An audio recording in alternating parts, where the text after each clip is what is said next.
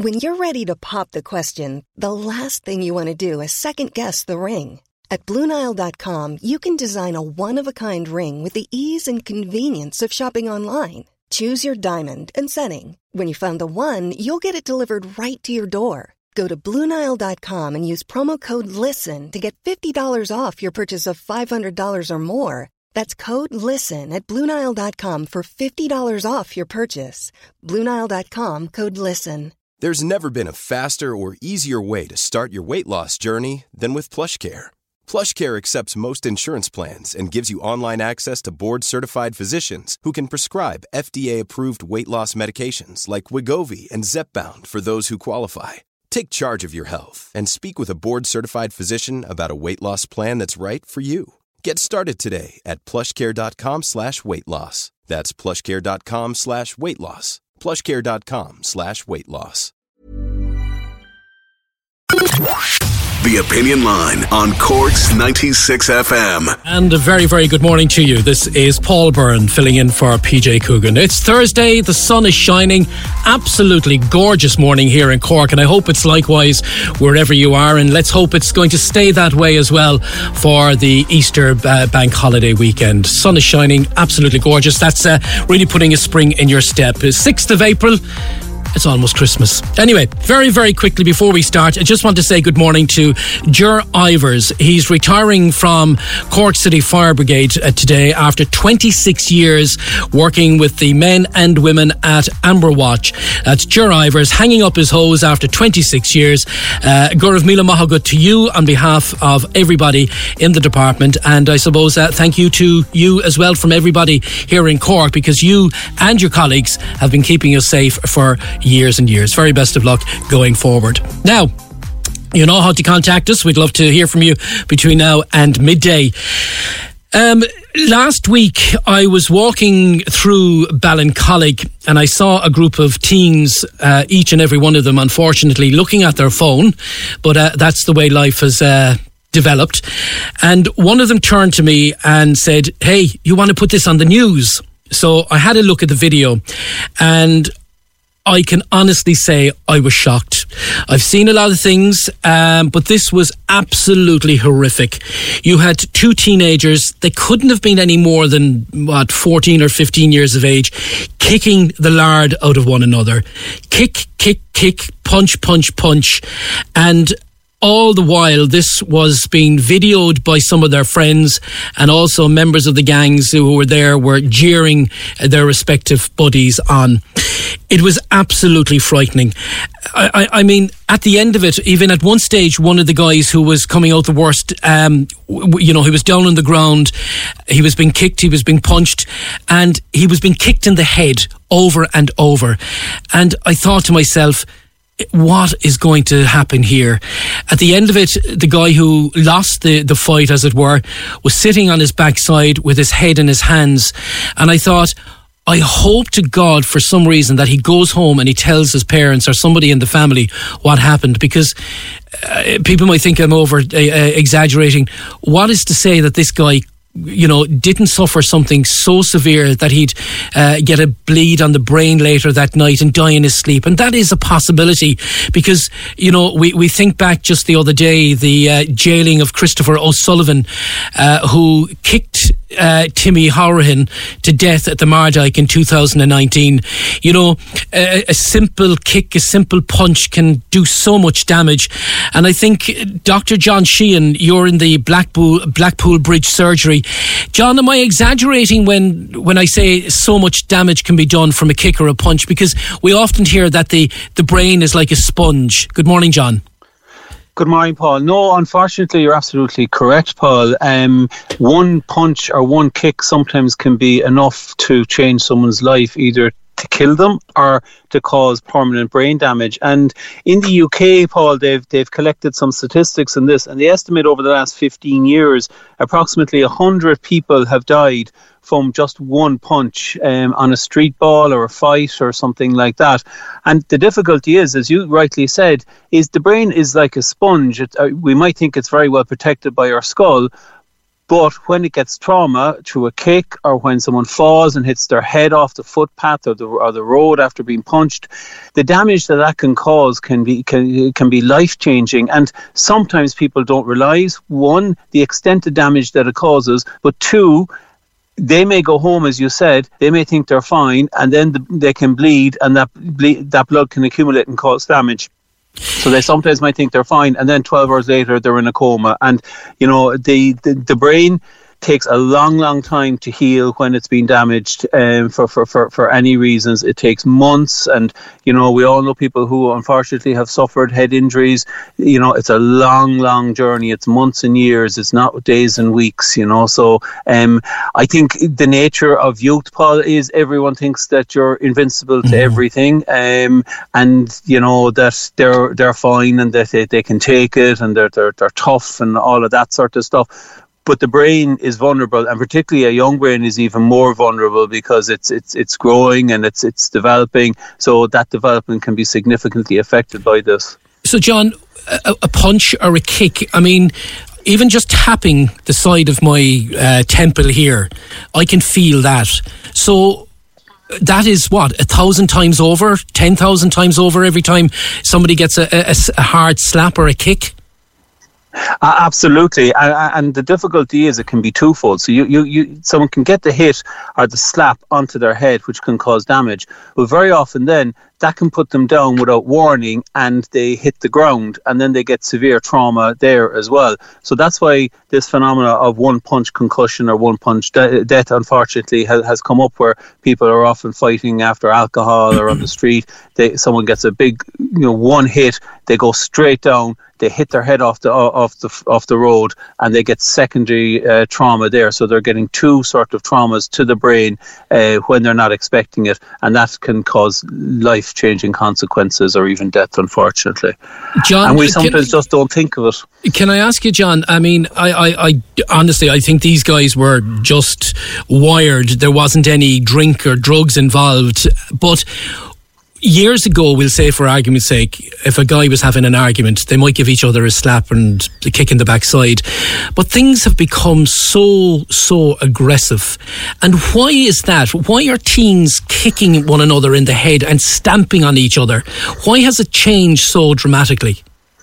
I honestly don't know, Paul, but I suspect one of the factors is, as you said, there's is social media, in that if something is being filmed, people are more conscious that this is going to be replayed and again and again. So if you lose, it's going to be sort of highlighted again and again and again. When if years ago, if fellas were fighting in the backyard or something and it happened, uh, that was it, and it was he said, she said, you know, said, and you, you know, but the story wasn't relayed and shared and sort of shamed and things like that. So I think sometimes when you're younger, you might feel the consequences of losing are more dramatic because mm-hmm. everyone's going to know about it, and you know, so therefore you have to go in more aggressively to show that you that you're that you're not losing. John, uh, look, we know it's going to continue happening, but teens, adults, everyone, they must pay heed. Do not hit someone. Absolutely, and also I think the friends as well have a, mm-hmm. have a mm-hmm. responsibility here. I mean, we, you know, um, if if everyone's standing around filming someone getting their, their, their face kicked in, that's not good. That's not good for all of us. Um, so I think you know, in terms of talking and the schools and education and sort of parents, all of us have a role to sort of play to say, to call out behaviour that we feel is unacceptable in all forms of society. So this sort of image of two people battering each other, unfortunately, Paul, with everyone with cameras all around, that's not a great reflection on all of us as a society. And we need to be able to have that courage and build confidence in people to say, lads, this isn't on, enough is enough, we need to stop now, and, uh, you know, and get that message across. John, before we leave you, can I ask you, um, you're in the, you're quoted in today's Echo talking about the lack of GPs, lots of them retiring, some of others, others due to retire. You feel there's going to be a shortage of GPs before we know it? Oh, there absolutely is, unfortunately, and that shortage is here, Paul, and particularly in the rural areas, but in the cities as well. A third of GPs now are over 60, so that's a huge number. And our we now have the li- highest life expectancy in the EU, um, so the demand for, for, for, for, for GPs and, and, and for community services is much higher that's brilliant and that's really really great and we're doing an awful lot more in, in, in general practice but that increases the demand. So um, I think there's going to be a huge shortage. Now I teach on the GP training scheme here in Cork and our numbers we used to have 12 we're up to 24 training now. So the numbers are increasing but there is going to be a, a significant shortage over the next few years there's just no doubt about it. How many doctors do we need in Cork to cope with the demand? Because we, we hear like it's like you sometimes people joke that you might have a better chance of winning the lotto than getting an appointment to see your GP. Hmm. You, you, are probably right, and particularly in the rural areas like towns like Macroom and things like that are really, really um, um, struggling because, like all practices, you, you, are fairly full, and then you know you, you, might try to accommodate a few other people, but then once you're at that stage, it's not practical to take on, um, you know, more and more patients. So, you know, we certainly need to, you know, we're training 24 a year here in the Cork scheme that number is, is, is probably not going to meet the demand in terms of retiring, you know, so there's probably going to be a need. And we're beginning to see doctors, you know, coming from Spain and from other countries who are, who are, who are joining practices now. And, and, and that's great. But that's probably going to continue over the next few years, Paul, to meet that, that shortfall. What's the bottom line if we don't get enough GPs? I mean, we have SouthDoc, it's, it's bursting. It's like a pressure valve, really, isn't it?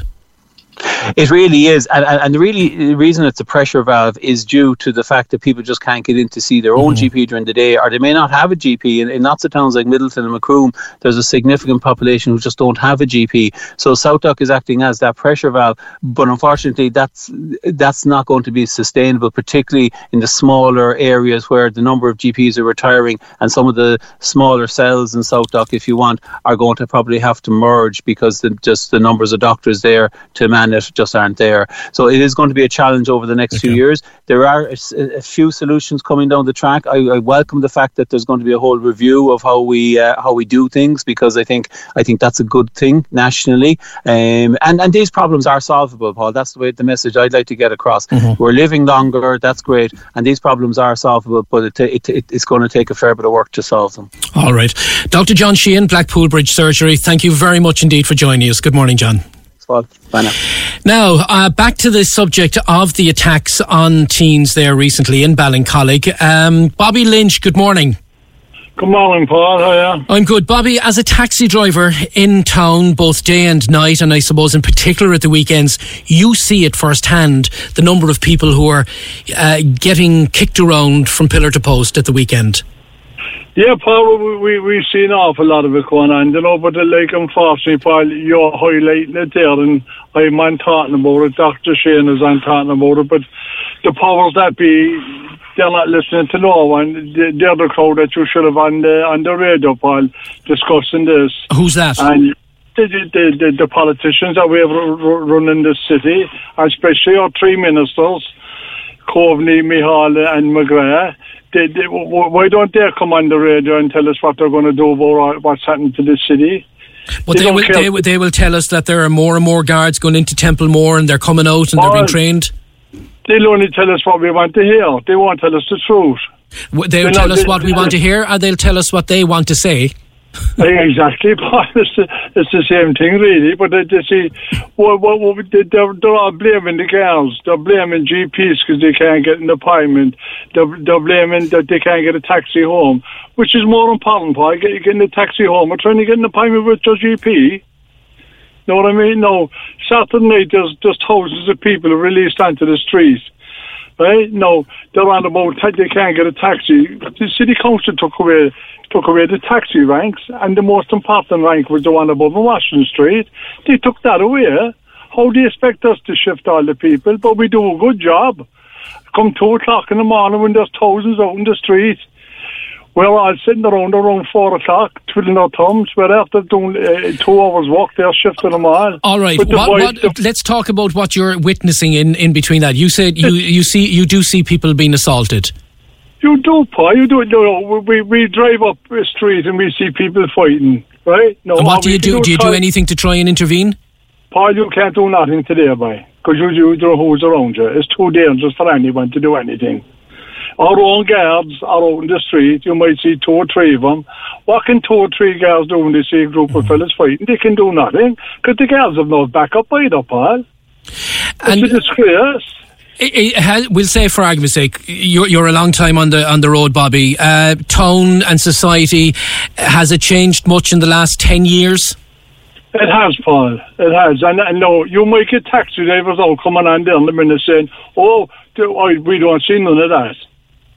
It, it is out there. It is out there. And Paul, our own politicians should be out there looking at it and seeing what they can do rather than come co- co- talk about something that they're not going to fix. Would you They're not in- would you take Micheál Martin, Michael McGrath, Simon Coveney in your cab any Friday, Saturday, Sunday night around town for a couple of hours? Would you be willing to do that? Paul, the Cork Taxi Council, yeah, you know I'm the chairperson. We can't get a meeting with any of them. I've a request gone into me, meet uh, Michael McGrath. I say he now they got back saying that they get back to us about it. Me Micheál Martin, the minute he got in, he never met with us. He did, he's not interested. I delivered the letter to his office the day of the protest. You saw yourself. He never even picked up the phone and got on to us. They don't. They don't care care about the city. And did Simon did Simon Co- did Simon Coveney respond, or did you make contact No, with Simon? None of them. The only one that responded to me that time was Michael McGrath, and he made us uh, over the laptop. A few of us. A Zoom, No. you mean? Is it over a Zoom? Zo- a Zoom, yeah, a Okay. Zoom. No, there was there was people over the NTA uh, uh, actually watching that as well. No, I don't want to talk to the NTA. Yeah. I want to talk to the minister. All right, but d- okay, I know you want to talk to him about you know taxi ranks and everything, but uh, do you think Micheál Martin, Michael McGrath, Simon Coveney can help to alleviate the number of people, the number of assaults in in Cork? Of course, they can, Paul. In a nutshell, how? In a nutshell, how? they're running the country. They want the, the guards are out there, and in, in very small numbers. Like the guards are getting paid peanuts. So so is the, the lads in the Irish Army getting paid peanuts. And, and, and they, they expect them young fellas to go out in the street at night, two or three young girls to keep the city safe. Are, are, are, they- are they mad? All People right. today have no respect for Norman Paul. And like, I, I will take McGrath and Micheál and Coveney around, and other taxi drivers will do it as well, just to see see what happens. Because, like, it's a disgrace. And the more, like, it's grand that you're highlighting it, and I'm talking about it, but the, the, the Micheál will do nothing. He's, he's probably sitting down smirking. That's all he does, is smirks. He does nothing else. All right. Okay. Look, we uh, look. I, I know they will probably get wind of this conversation. So the invitation is there to Micheál Martin, Michael McGrath, and Simon Coveney to travel with Bobby Oh. Lynch and some some of his colleagues any night of the weekend. Paul, one of our own drivers got badly beaten there, as you know, a few years ago. You did a story on it. And the, the, the, the, the invitation went out to, I think Pascal had done it at the time to come down and talk to the man's family. And he, he never even picked up the phone or anything. That's what they care about people. They don't care nothing. They only care about themselves. Taxi Lynch. All right, taxi driver Bobby Lynch. Thanks for talking to us and stay safe on the roads. After the break, Lord Mayor of Cork, Councillor Deirdre Forde. And uh, this is Paul Byrne filling in for PJ Coogan on the opinion line. Now, just after 10 o'clock this morning, you will see our Lord Mayor, Councillor Deirdre Forde, along with the President of the CBA, Kevin Hurley, and a number of officials on a walkabout in Cork. The Lord Mayor and uh, the party will be talking to traders who were recent Cork Business Association award winners. And just as well as congratulating them, I'm sure the Lord Mayor will also be taking on board some of their concerns. Lord Mayor, good morning. Good morning, Paul. How are you? Lord Mayor, can I ask you, when you're on your walkabout this morning, eh, through Patrick Street, maybe up and down Oliver Plunkett Street or some of the side streets, what do you expect to see? Well, first of all, let me say that I'm absolutely delighted to have the opportunity to do the walkabout. I mean, there's no substitute for eyeballing business owners and discussing their challenges and their opportunities. What I expect to see is that, you know, we will share the concerns that they may have. And also, I want to be able to tell them all that Cork City Council are doing to try and revitalise Cork City Centre. Because the best way that we can support these established businesses, uh, very often they're there for many, many years mm-hmm. and have contributed so much to our city. Um, business is 24 7, as we all know, um, and we really want to support them. Um, I expect that they will give me samples of their offerings. They will tell me how things are going for them. And as I said, I will be able to tell them all the investment opportunities that we have coming up.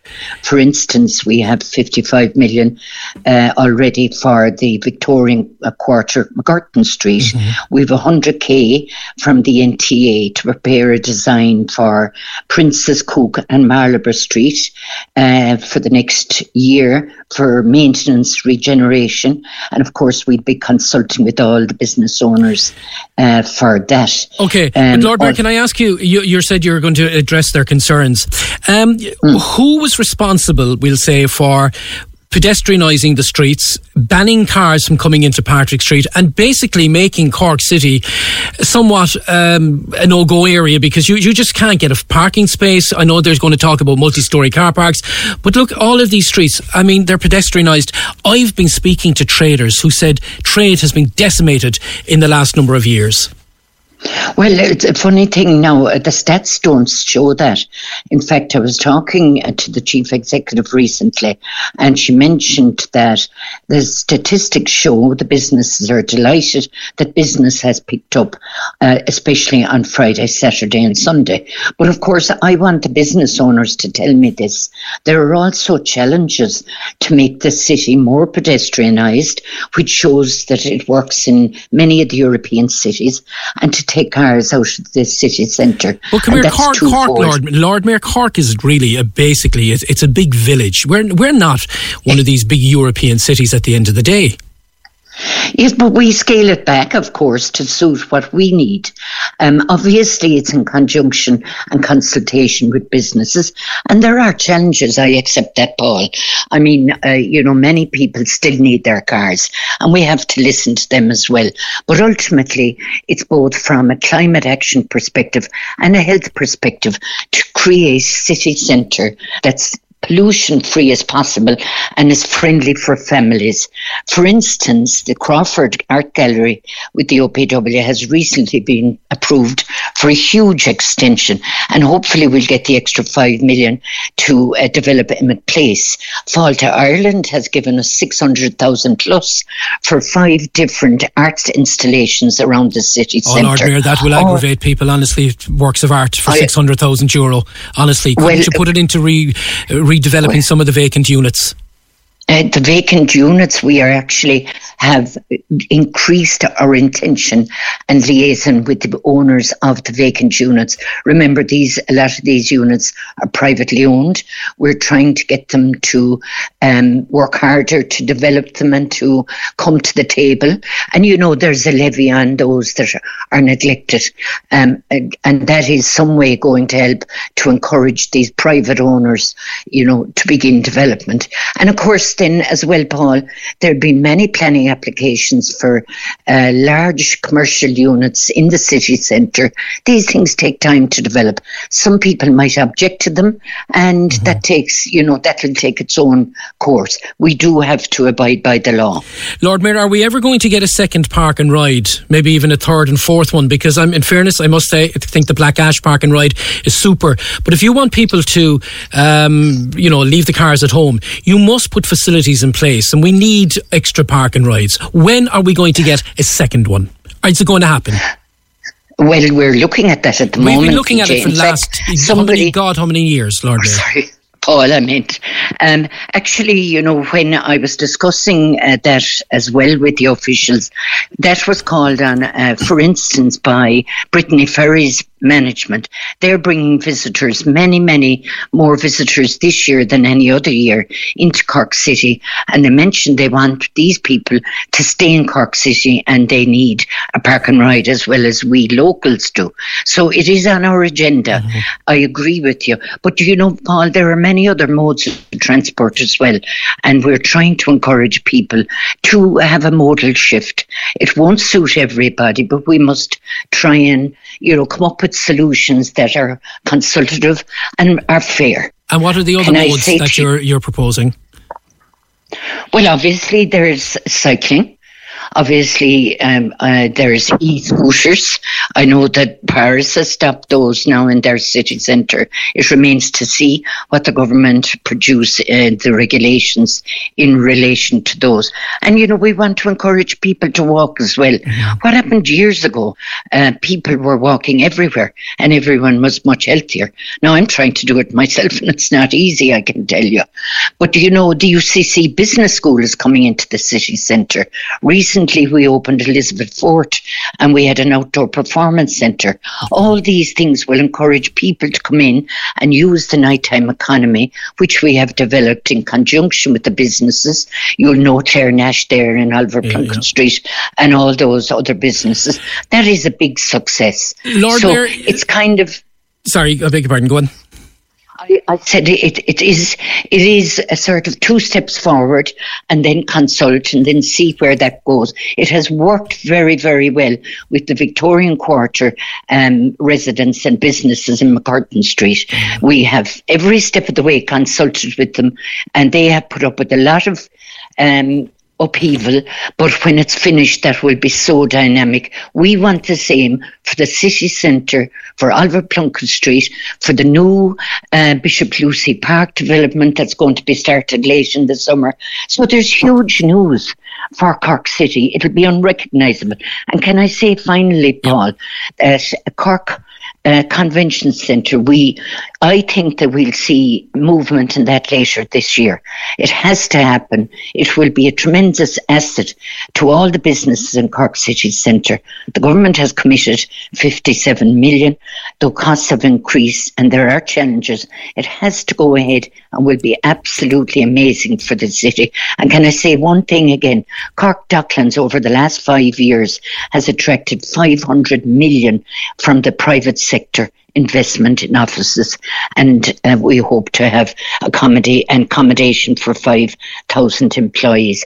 That'll be all cumulative, all and right. the city centre will be transformed. And I take your message for many more parks and rides, and I look forward to the business I'll be meeting today. They are the shining light of our city, and I will take seriously what they say to me. Lord Mayor, Councillor Deirdre Forde, I look forward to travelling on the bus on the second park and ride when it's in, in place. We'll, we'll travel to town together. Thank you very much indeed, Lord we Mayor. We will indeed, Paul. And Thank enjoy you. your walk around the city. And thankfully, the weather is on your side. We put the infant to Prague out last night, especially for you, that the sun would shine today. I wouldn't doubt you, Paul. Good morning, Lord Mayor. Thank God you very much indeed. Bye-bye.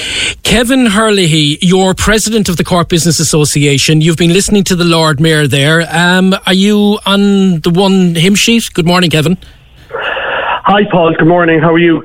Um, yeah, I'd absolutely reiterate what uh, Councillor Deirdre Forde, Lord Mayor, said there. Um, uh, you know, there's a lot happening in the city. Um, it's a very, very positive thing.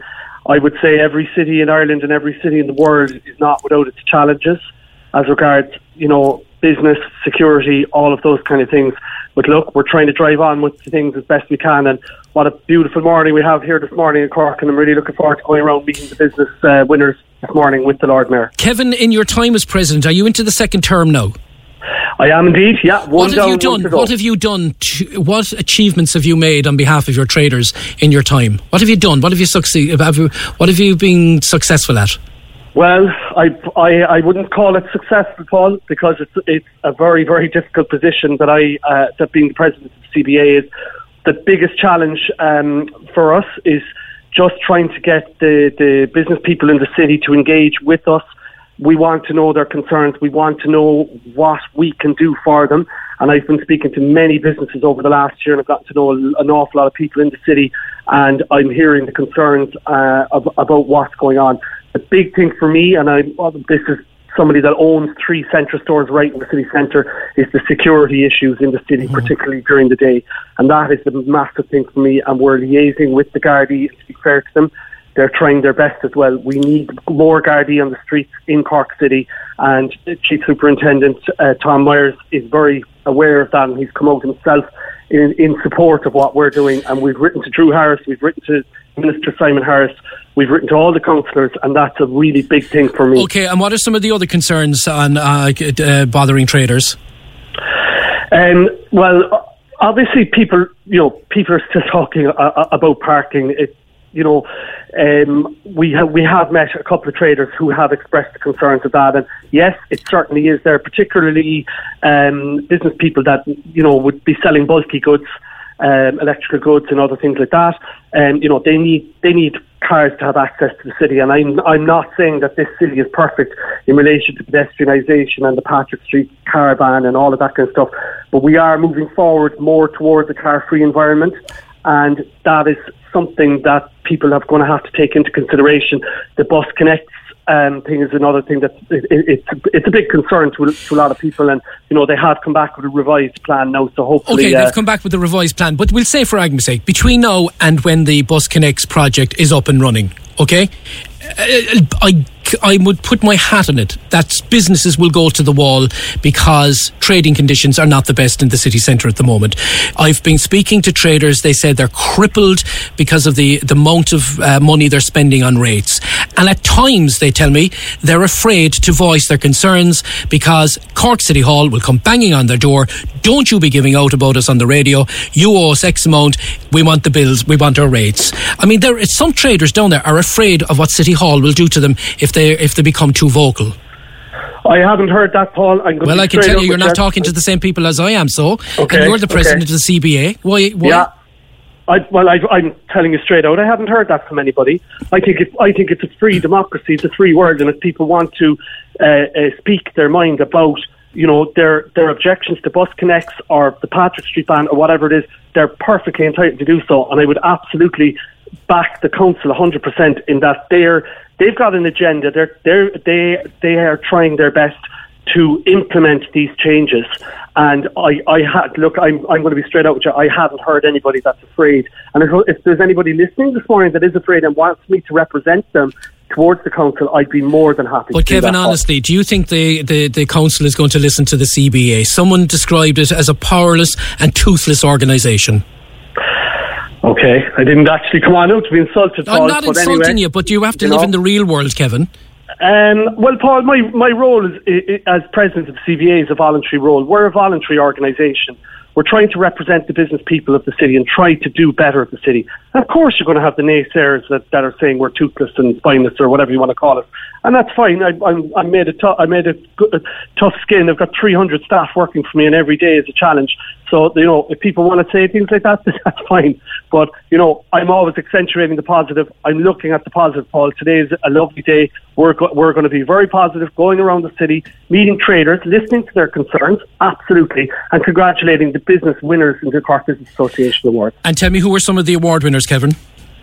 Um, so the the award winners are ERA Downey McCarthy, who, who are the um, estate agents on the South Mall. We're then uh, we're heading into the English market then to meet Margot in the Rowdy the Rowdy Foodie and uh, Tim Mulcahy at the Chicken Inn. We're um, going up to um, Soma Coffee then on Tuckey Street, who are, who are also winners, and then we're heading over to Leaders on North Main Street, uh, Leaders Menswear, which is a fabulous uh, business who, who also uh, have won the award uh, in February. And will you be calling to some people who didn't win awards? Uh, probably, yeah. I'm sure we'll, we, will be passing their door if they want to come out and say hello to us or throw eggs. Will you not call into? Will you not call into them? Well, Paul, come on now. I've got three three hours to do this, and there's four or five hundred businesses in the city. Come on now. we'll do our best, you know. We'll, we'll, we'll be passing the door, is what I'm saying. And well, certainly, the Lord Mayor is a very sociable person. Yeah. I've no doubt I'll follow her. She's she's walking in to say hello to people, no problem. Okay, so you're starting the walkabout just after 10. Where will you be starting, Kevin? Uh, we are starting, um, we're meeting at the Cork Business Association offices on the Mall and we're heading up to ERA Downey McCarthy at the top of the mall then at that stage. All right. So, um, yeah. look, if honestly, if people have concerns, come and meet you. you. You will listen to them. You'll take their concerns on board. Absolutely, Paul. As I said, this is uh, uh my role as president of the CBA. It's a voluntary role. I took it on. I'm the kind of person that if I take something on, I try and do it to the best of my ability. That's what I've done so far. It's definitely not an easy job, mm-hmm. um, and I'm my my door is open. My phone is on at all times. If people want to voice their concerns, come and talk to me. And that, that's what I've been doing. I've met with countless businesses over the last year um, to, to listen to their concerns and fed them back into the Gardaí and back into Cork City Council. And you know, Rome wasn't built in a day. A lot of things don't get done. No. Things are often put on the back burner. But look, try my best. That's all I can do. Kevin, thanks a million for talking. To, and I didn't bring you on to insult you. I didn't mean it, but I'm just um, passing on some comments from people who I, I okay. have genuinely met over the time, and you know this is what they're saying. Look, you're you're a businessman. You're uh, thick-skinned. I'm sure you can take it. And uh, listen, enjoy your walkabout in Cork, in our wonderful, wonderful city. Kevin Hurley, okay. president of the CBA. Thanks for talking to us. This is Cork's 96 FM Thursday morning. The opinion line with Paul Byrne and Snow Patrol chasing cars. Now, before that, we were talking to Kevin Hurley, president of the CBA, Cork Business Association, as well as the Lord Mayor of Cork, Councillor Deirdre Forde. Uh, both of them and uh, some officials will be on a tour of the city, meeting with some of the traders uh, a little later on this morning. And um, the conversation with the Lord Mayor prompted this voice note from Orla. Hi, Paul. I'm listening to you on with Deirdre Forde, and I would like to ask her to walk from City Hall down to the South Infirmary Hospital and think of wheelchair users. I have been on to Cork City Council, I don't know how many times, about the footpath going towards the hospital. I have to walk out on the road with my child who is a wheelchair user to get to an appointment if I can't get parking anywhere near the South Infirmary. If I have to park by the Garda station or City Hall or anywhere along there, I have to go on the road at one point. Ask her to walk there. Thanks. This is Paul Byrne filling in for PJ on this uh, Thursday morning. Now, just in relation to some of the topics we discussed earlier, we were talking about the video that's circulating following uh, a fight involving a couple of lads in Ballincollig. Kate was on, said, Are we such a sick society that no one called the guards or an ambulance during that fight? I'm sorry, I couldn't live with myself if I saw that and found out afterwards that someone's son or someone's brother had brain damage or worse after it, says Kate. Brian says, The spear tackle seems to be in a lot of and videos on social media at the moment. Paralysis and possibly death can arise out of that one. It needs to be addressed. Now, a spear tackle is an illegal rugby tackle where a player lifts another player into the air and then drops them so that they land on their back, head, or neck. Uh, a question here for the Lord Mayor. Ask the Lord Mayor, why should people have to work on a Sunday to try and survive? Sunday should be a family day, not a working day. From what I hear, there will be more businesses go to the wall in the city soon says the Baldy Barber. And cycling in the city, um, we will all be purchasing a High Nelly bike with a basket on the front and another on the back to go shopping, says Michael. I think they're a wonderful bike. They look great. And how much of the council, how much of the council housing budget went unspent in recent years, says Kevin. They're just some of the calls and comments coming in to the programme. Don't forget you can contact the opinion line. A phone number 0818 96 96 96 or you can text WhatsApp to 083 96 96 96 or email opinion at 96fm.ie. Now, the housing crisis. Acres and acres of newspaper um, is, are, have been taken up with the housing crisis. You have hours and hours of um, debates on radio and television all around the housing crisis. Is there's not a day, not an hour goes by when someone isn't discussing um, eviction or how they're going to you know, put a roof over their head. I want to go from Cork to Spain. Uh, Philip, good morning. Good morning, Paul. How are you doing? I'm good, I'm good, thank you. We have wonderful weather here in Cork. What is it like in Spain? Tell me it's overcast and dull.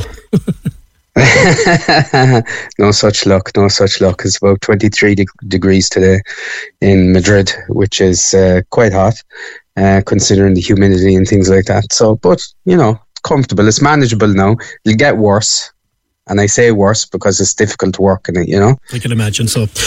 Listen, we're talking about housing. You've moved from Cork, but you're living in Spain. Why did you move out there? Well, I moved from Cork uh, to Dublin first, where I was doing uh, I was doing a master's degree, and then I just decided that I wanted to kind of live outside of Ireland for a year, and that was back in 2016. And uh, I just kind of fell in love. yeah. I think I just kind of fell in love with the place, really. Um, I was living in Valencia for five years prior to that. Um, and I love the, the way of life. The the standard living is fantastic. The food is fantastic, and you know, uh, it doesn't break the bank to go out for a drink or to go out for a meal. You know. And have you purchased property over there? Are you renting? No, I'm renting. It's quite affordable to rent. Now, Madrid is a little bit more expensive because it's the capital city, but it's still affordable. I mean, you can still do it, you know. And when you say affordable, give me an idea of what, say, a two bedroom apartment to rent every month?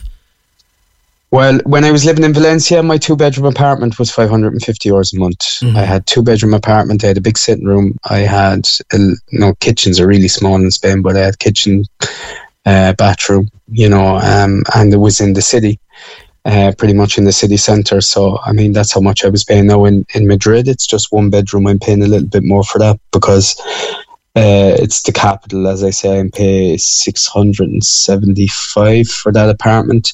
But then I'm not in the city centre, but I'm about 15 minutes walk from my job then you know but isn't everything relevant in spain because you know the cost of living is a lot cheaper than it is Hmm. here the salaries are lower so salaries are lower yeah yeah i mean Yeah. but w- will, will you come home to live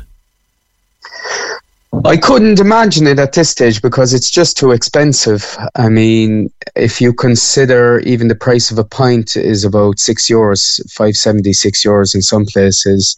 Um, you know, I think the biggest one of all is the cost of rent, and while salaries might be higher in Ireland, if you're going to be paying fifteen hundred euros a month for rent, I mean, it kind of defeats the purpose of coming home because even though you might be earning more money, you're paying out more in rent, so your quality of life is less, you know?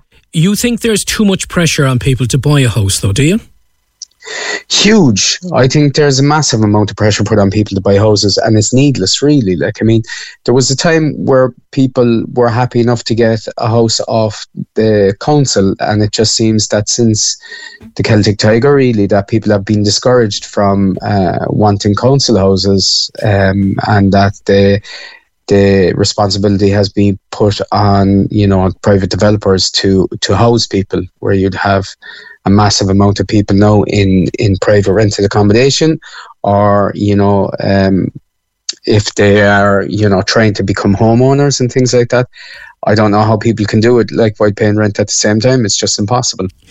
But what's what's you're saying like do you feel that people are embarrassed to go on the social social housing waiting list I wouldn't say it's a case of embarrassment. I mean, like, there's a case of that there's no hope because there's so many people that are on the social housing list.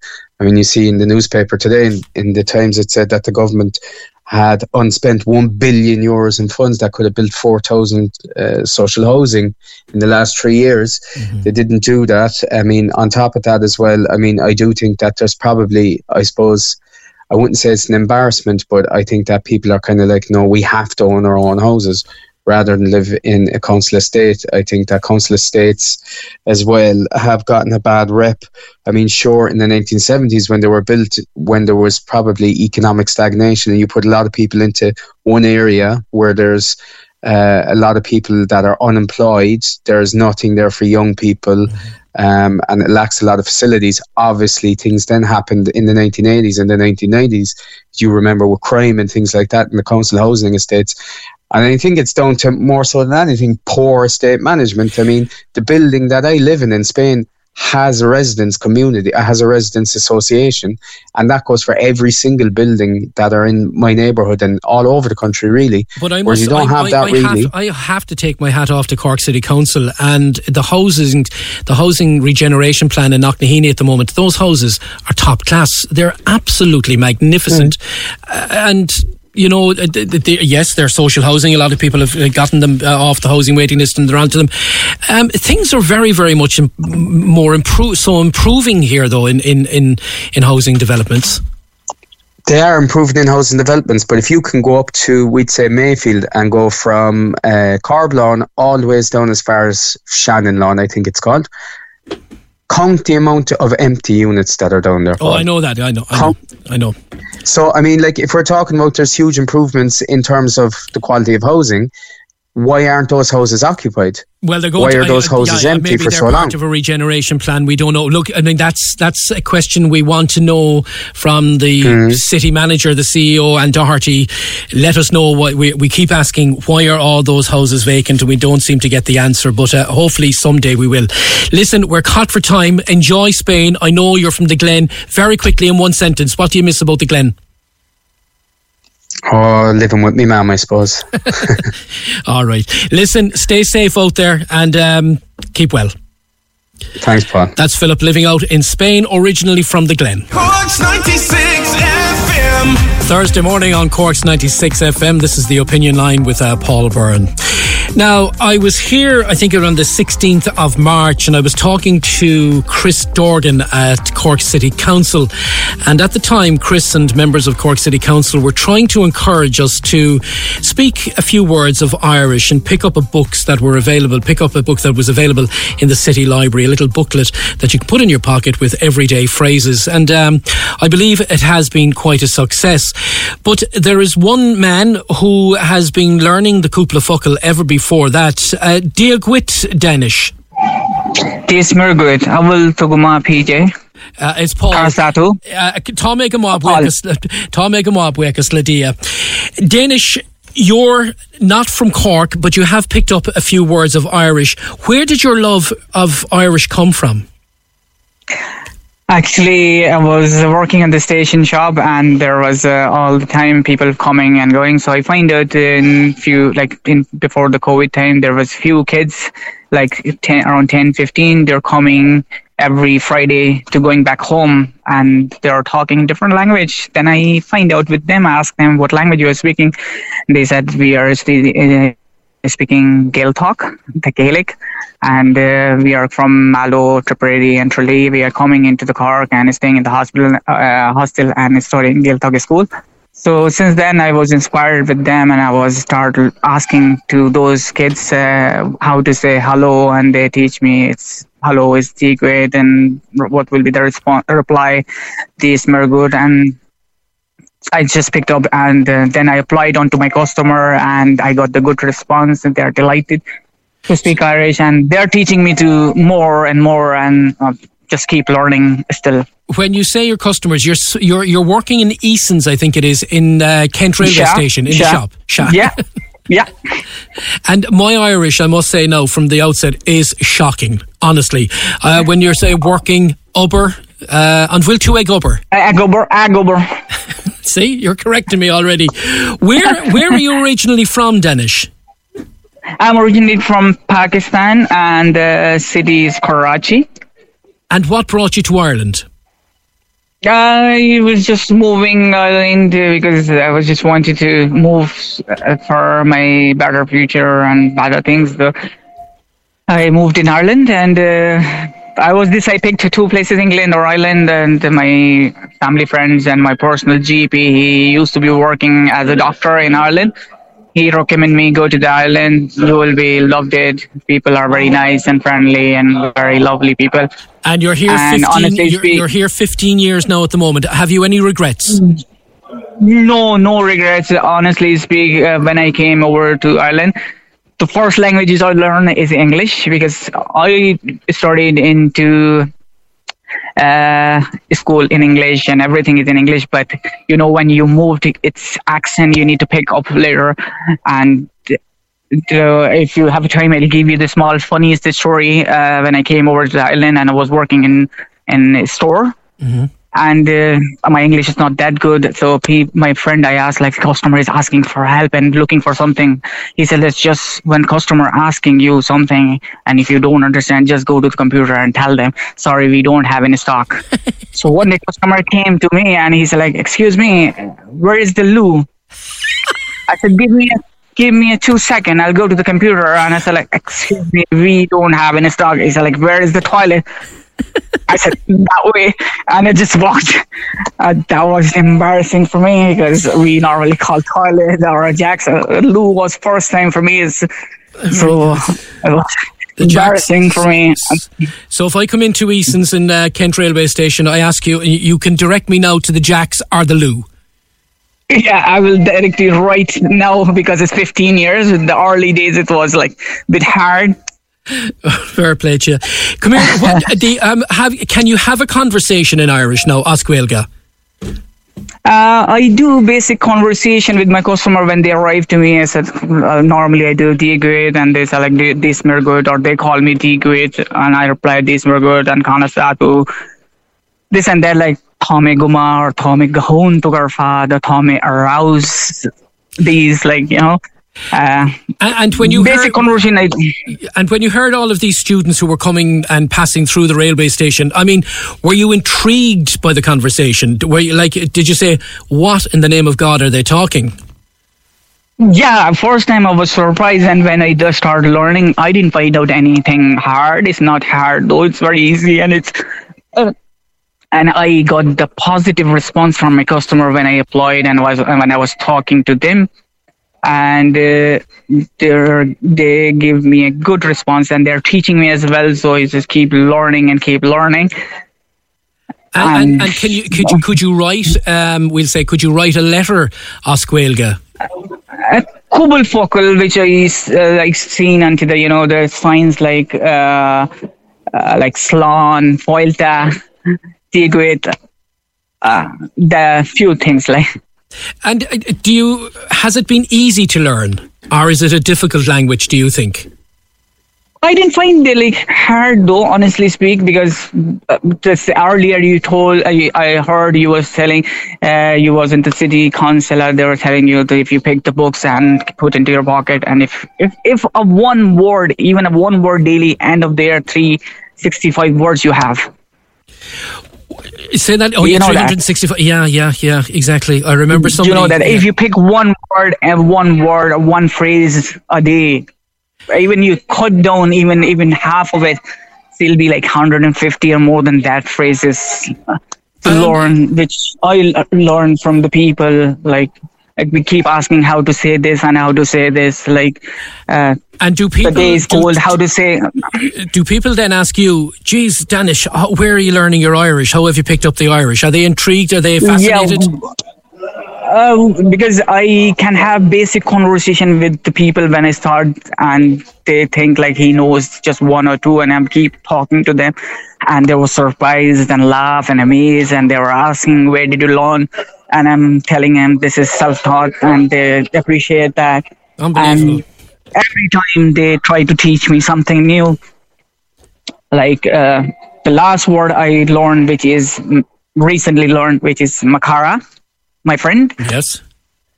Very good. And, Tell me uh, this. I mean, and, you, you, uh, you're you're in Cork now, fifteen years. You've learned Irish. Have you rung the bells of Shandon? Uh, no, I wasn't there. Have you kissed the Blarney Stone? I did.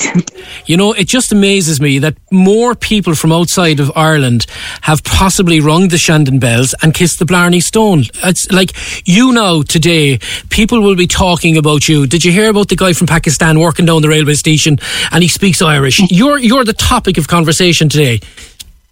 Yeah, actually, there was few customer came in and they were telling me they like because the news run uh, yesterday online and today's in the paper and few, and uh, onto the radio, different radio channels. So they are coming and telling me you're on the radio. So uh, it sounds good, and I'm happy to hear that.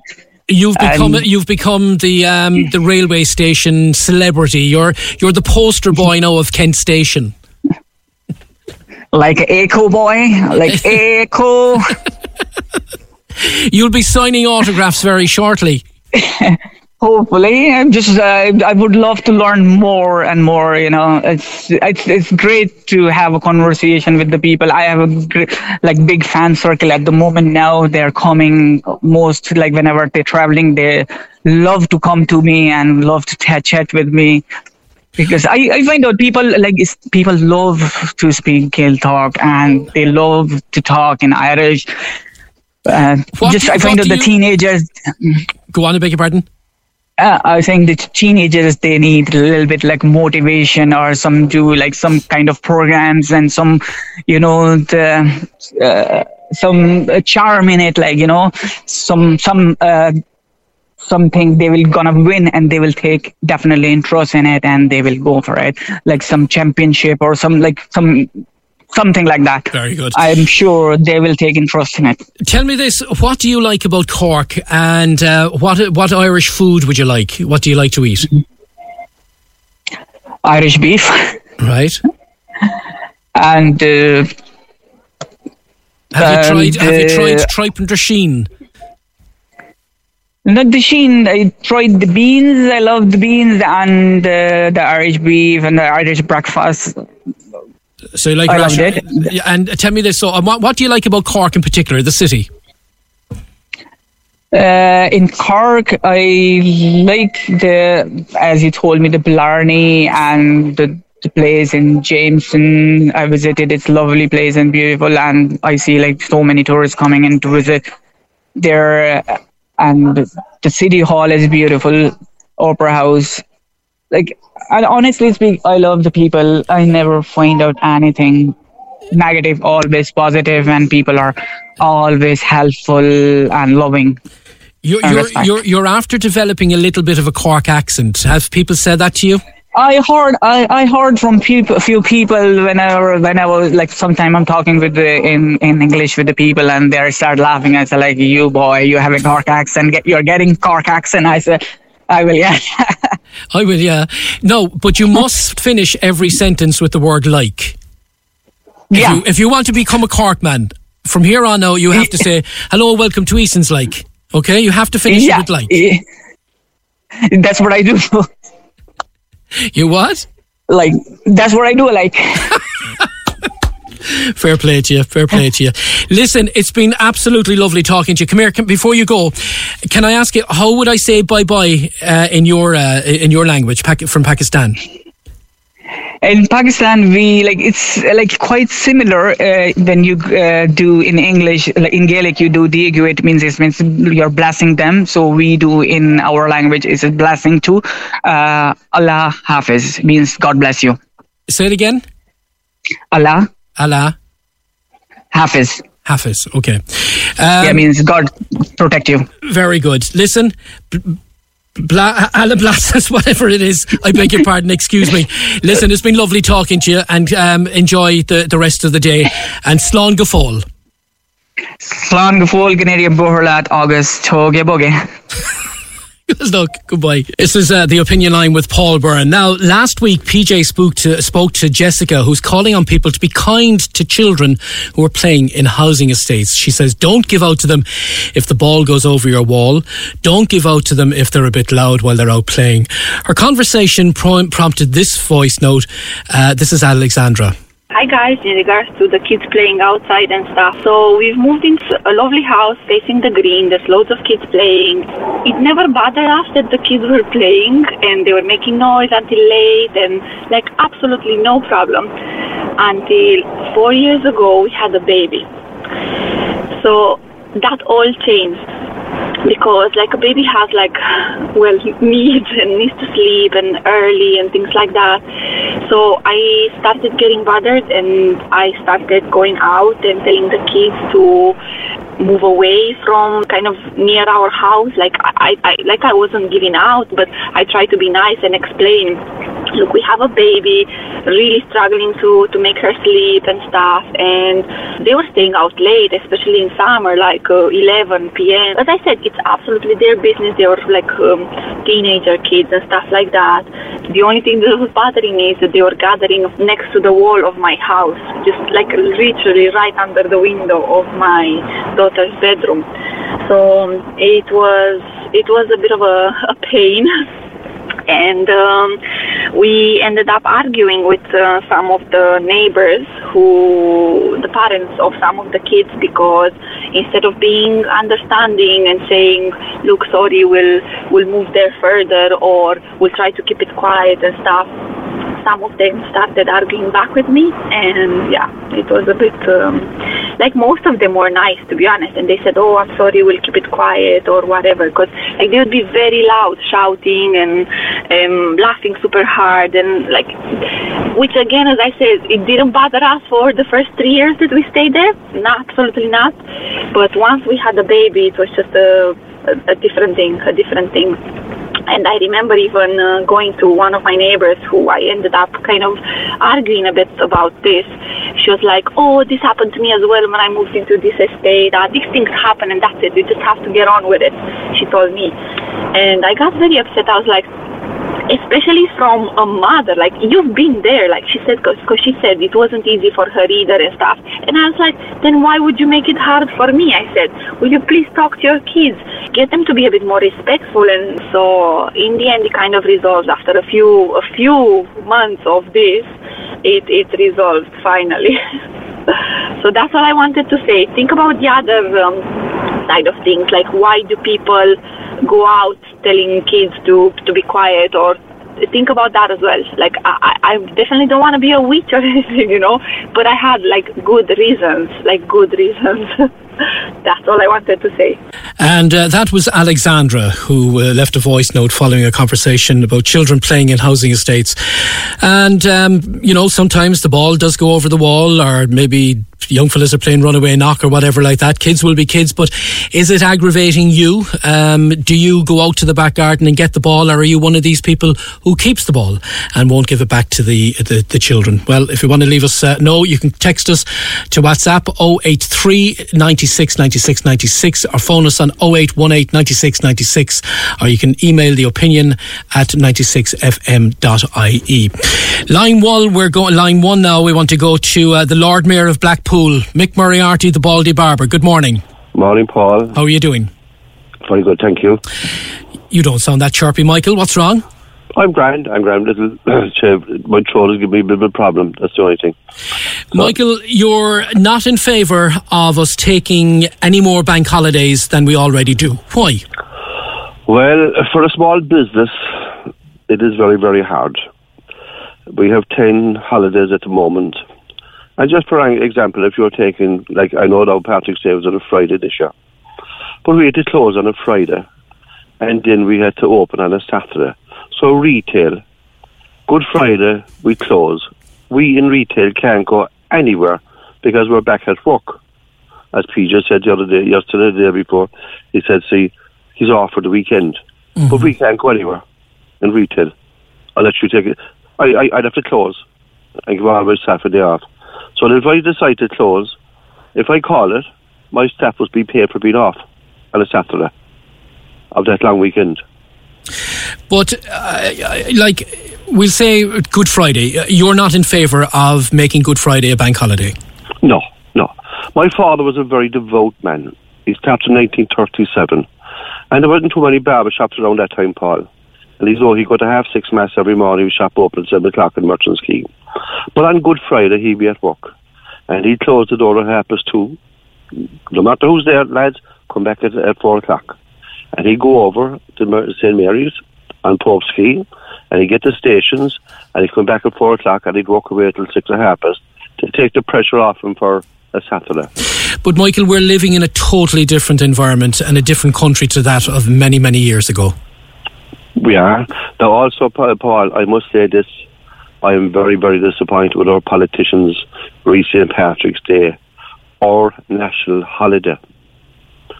I mean, here we are. The politicians don't stand up for the right to have it uh, be closed. I'm talking all about all politicians now.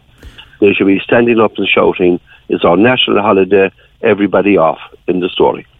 W- Okay, you were off on um, b- b- St. Patrick's Day. You were closed. Yes, I, I honour it. I honour my national holiday every year. But A lot can happen in the next three years. Like a chatbot may be your new best friend. But what won't change? Needing health insurance. United Healthcare Tri Term Medical Plans are available for these changing times. Underwritten by Golden Rule Insurance Company, they offer budget-friendly, flexible coverage for people who are in between jobs or missed open enrollment. The plans last nearly three years in some states, with access to a nationwide network of doctors and hospitals. So for whatever tomorrow brings, United Healthcare Tri-Term Medical Plans may be for you. Learn more at uh1.com. There's never been a faster or easier way to start your weight loss journey than with PlushCare. PlushCare accepts most insurance plans and gives you online access to board-certified physicians who can prescribe FDA-approved weight loss medications like Wegovy and Zepbound for those who qualify. Take charge of your health and speak with a board-certified physician about a weight loss plan that's right for you. Get started today at plushcare.com slash weight loss. That's plushcare.com slash weight loss. plushcare.com slash weight loss. It's that time of the year. Your vacation is coming up. You can already hear the beach waves, feel the warm breeze, relax, and think about work. You really, really want it all to work out while you're away. Monday.com gives you and the team that peace of mind. When all work is on one platform and everyone's in sync, things just flow wherever you are. Tap the banner to go to Monday.com.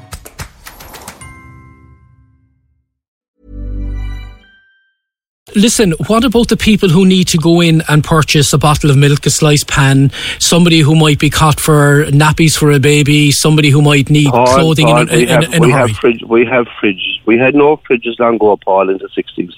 They were just having to come in, and I can tell you, the model survived very, very well because they had the pantry and they knew what they were able to do.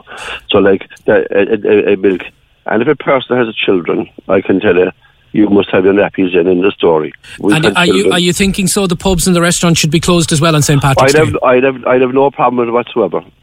None whatsoever. It wouldn't worry me. What about the people who come to visit here and they say, We got the parade, um, just visitors from outside of Ireland. We came here, we saw the parade, but Yeah. after two o'clock or three o'clock in the afternoon, we had to go back to the hotel because we couldn't go to a bar, we couldn't go to a restaurant, we couldn't go to a museum. There was nothing for us to do in Ireland. What message is that going to send out, Michael? Well, I tell you, see if they go back to the hotel, they, they'll get a drink because they, they'll be in the residence bar. You know? Okay, what about who's somebody who's come over and they're staying in a B&B where there's, there isn't a residence bar? Yes, that, that would be tough in the story. You know, You're going to damage tourism big time. I wouldn't think so. I wouldn't think so. People, if people knew what was happening here, like our, our festival is, is, is a great day. It's, it's, it's fabulous, mm-hmm. right? And we all go to the parade, part, and it, it's it's wonderful to see it. But like, what about the people outside in the retail shops? They could they couldn't see the parade on the day. So you're, you're in favour of closing St Patrick's Day, but you want to stay open on Good Friday? Yeah, it's just an ordinary day. You take your break then to go to the stations, if you want to go to the stations. Years ago, I can remember. I'm going back 30 years. I always thought Good Friday. I, I actually, all, at, for some time, I always thought it was a bank holiday, and but it's actually a church holiday. I often found Good Friday a very, very quiet day in and around Cork and uh, across the country. That's going back time, you know, many, many years ago. Good Friday is now a case of remember the holy hour, two to four. The pubs That's was closed years ago. That was abolished. The pubs are now allowed open on Good Friday, and I think the way this country is moving and the way the world is turning, in five to ten years, pubs will be open on Christmas Day here in Ireland. Oh, it is going to happen because, as you said, it's changing. But I remember working on Good Friday up in Blackpool, Paul, and I see all the men waiting for the pubs to open at 12 o'clock. And at 8 o'clock, let's say in the morning, they'd be in for a haircut. And the first thing they said to me, were you open yesterday? I said, yeah. I saw you standing outside the, what they call it, the Bear mm-hmm. Haven, out, out by Maddox's bar, talking to such and such a fella. You're waiting to get in. See, I didn't realize you were open because you were too interested to try to get into the pub, and they got into the pubs, you know. And when they were supposed to be closed on Good Friday. It was supposed to be closed. That, that happened all the time, you know. That was that was a big thing that time to get in there. But as you know, that time, sure, you buy a ticket to go to Cobh in the train, and you never got on the train. What what is it? What was it about Good Friday? Like you, as you said, you, you bought your ticket to go to Cobh, or you'd go up to the airport and um, right. pretend you were flying out. You might be able to get into the, the, the bar, or you go to Fords and Dunlops to those uh, social right. clubs That's where they were. right. What was it yes. about? It was like, uh, what was it that you couldn't get alcohol on Good Friday, but people had to get their hands on it? that, that's right. I, I said, I said the fact that, that you couldn't get it. So that, and I knew people who wouldn't go out hardly at all, maybe once a month, but they always went on a Good Friday to try and get a drink for the sake of it. for some reason to get the buzz out of it. You know, Mm-hmm. it's like being in, it's like being inside the pub, the lockdown uh, for the whole hour, and you hear shh, we're closed, no singing now till four o'clock, lads. You know. So, look, just back to your Good Friday. You don't want it to become a bank holiday. Well, it, it, it, it's going to Is, cost is this? A. I was just going to say, is this a case of money over uh, relaxation? Money Well, I comes tell- first. I, I tell you, Paul, 10 bank holidays, if you bring in 500, I know, I know on the Mondays, we just say they're all Mondays, right? Mhm. And you bring in 500 euro, that's 5,000 the employer is losing, right? Coming in. But then you have two staff, in my position, in my position, I'm talking about, I have, to, I have two staff in, and I must pay them over 2,000 for the, t- for the 10 days that they're off. Mm-hmm. They're all being paid, but I'm getting nothing. I'm getting nothing. But it, listen, there's nobody forcing you to close. You could stay open yourself on Good Friday and uh, make up for lost ground. you never make up for lost ground. Because see, we, we, we're not like a factory that you can press a, button and get another 10,000 uh, tablets out the door. We can't do that. Ours is time consuming. Our business is very time consuming. If you go into work in the morning, Paul, at half past eight in my shop, and there's three of us working, and we just say do two haircuts every every every hour, the three of us, that's six haircuts mm-hmm. in an hour. So f- from half past eight to half past ten, we don't do a haircut. We're down 12 haircuts. We will never make it up. You will never make it up. No matter how fast you go, unless you stay till 8 o'clock that night. Unless you got a few fellas, uh, hippies, load of But- but- yeah, that'd be, that'd be lovely. Charge them double. Charge them double. Well, Nick. th- there is this, we have a sign, uh, special walk extra. And you have to have that nowadays because Mick, could- people now are listening ha- to this and they're just saying Mick Moriarty's doing extras. Don't be saying that. Not doing extras. All right, listen, come here to me. Before you go, that's it. Mick Moriarty, Blackpool, the Lord Mayor of Blackpool, he does not want Good Friday turned into a bank holiday. And I know other people, the Labour Party in particular, um, are, are, are shouting from the rooftops for that. But uh, you think the Labour Party has to think of Paul, the, the, I just said something about the Labour Party, right? They're all part of SIPTU as far as I'm concerned. And they've left the people down in this country very badly. All right, we're not going to turn this into a, a, a political broadcast. No, no, no, no. Number seven branch. Number seven branch. I was a big follower of the number seven branch. I followed all the guidelines. Mary was the secretary. Joe Keller was the the, the, the, mm-hmm. the branch secretary. And I I would ring every a couple of months. I'll write to them. What are the wages happening? What's the wage structure? What's happening with bank holidays? What's happening with holidays? Is there a pay increase? And I believed in it. And there is nothing there for the young workers today. There's not one young worker could tell you what is the basic pay for a barber. And it's very, very sad that they don't even know their rights. All right. That's a fact. Listen, you're working tomorrow. We are. All right, and no extras. All right. Come here. All right. You followed the number seven branch. I followed the number seven bus. There was a lasher from Skullvera on it. And Mick- happy Easter to you. and many happy returns, Mick. Good luck. That's care. Mick God Moriarty, the Baldy Barber, who'll be open for business tomorrow. This is Paul Byrne on the opinion line on this uh, Thursday morning. The amount of scams, uh, emails, texts, calls, and everything since COVID has just gone through the roof, and they're continuing. Tony, good morning. How are you? Hiya, Paul. Hiya, Paul. You had a Paul, call this just- morning. What happened to you? Yeah, the, that my Amazon account, somebody was using my Amazon account. But I don't have an Amazon account, you know, Paul. You know? So you got a call, and, and, and was it a male or a female? What did they say? It's a female voice. Your Amazon, there's, uh, basically they're saying there's uh, unusual activity on your Amazon account, you know? And you don't have one. I don't have one. And So did you say this? was- Did you say this to the caller? I didn't even wait for it. I just pressed the button. I just pressed pressed the button on the phone and deleted the number. You know. Okay. I suppose, look, you're, you're really warning people because it's very good of you to call because you haven't been caught, but others could be caught out there, really, couldn't they? Right. That's the reason why I rang it there, Paul. You know. So, what are you saying to people? Just uh, be careful if they do get some funny pho- phone. This isn't the first funny co- phone call I got. Pre, I got one now, maybe two months ago. It was, it was my AIB account, which I don't have either. You know. So Maybe you're telling everyone you don't have any money in the AIB secretly. You do have a, a, a big Ansbacher account, do you? oh, I do. I do. Come here to me. Have you got the number that it came from this morning? The, the... I didn't know. I just deleted it. You know. All right. Okay. All right. Listen. I didn't give him a chance to come back to me, Paul, because I just deleted it because I'm a bit fussy about these things, you know. Yeah, it's it's a shame that things are happening like that. And listen, fair play to you for being on the ball to just hang up. But other do, others do engage, even though they mightn't have an Amazon account, they mightn't have an AIB, but they're these people on the phone. They're experts in what they're doing. That was a female voice, no, and she was very, very polite, and you know the story, like you know. Mm-hmm. All right. Okay. Well, listen, thanks for calling us and beware. People are making calls this morning telling people that there's unusual activity in their Amazon account. And if you don't have one of those accounts, simple thing is, Tony says, what you got to do, Tony? Uh, just press the button and delete. Tony, thanks a million. Hang on to your money in the IB. Now, just uh, some calls and comments on relation in relation to St Patrick's Day.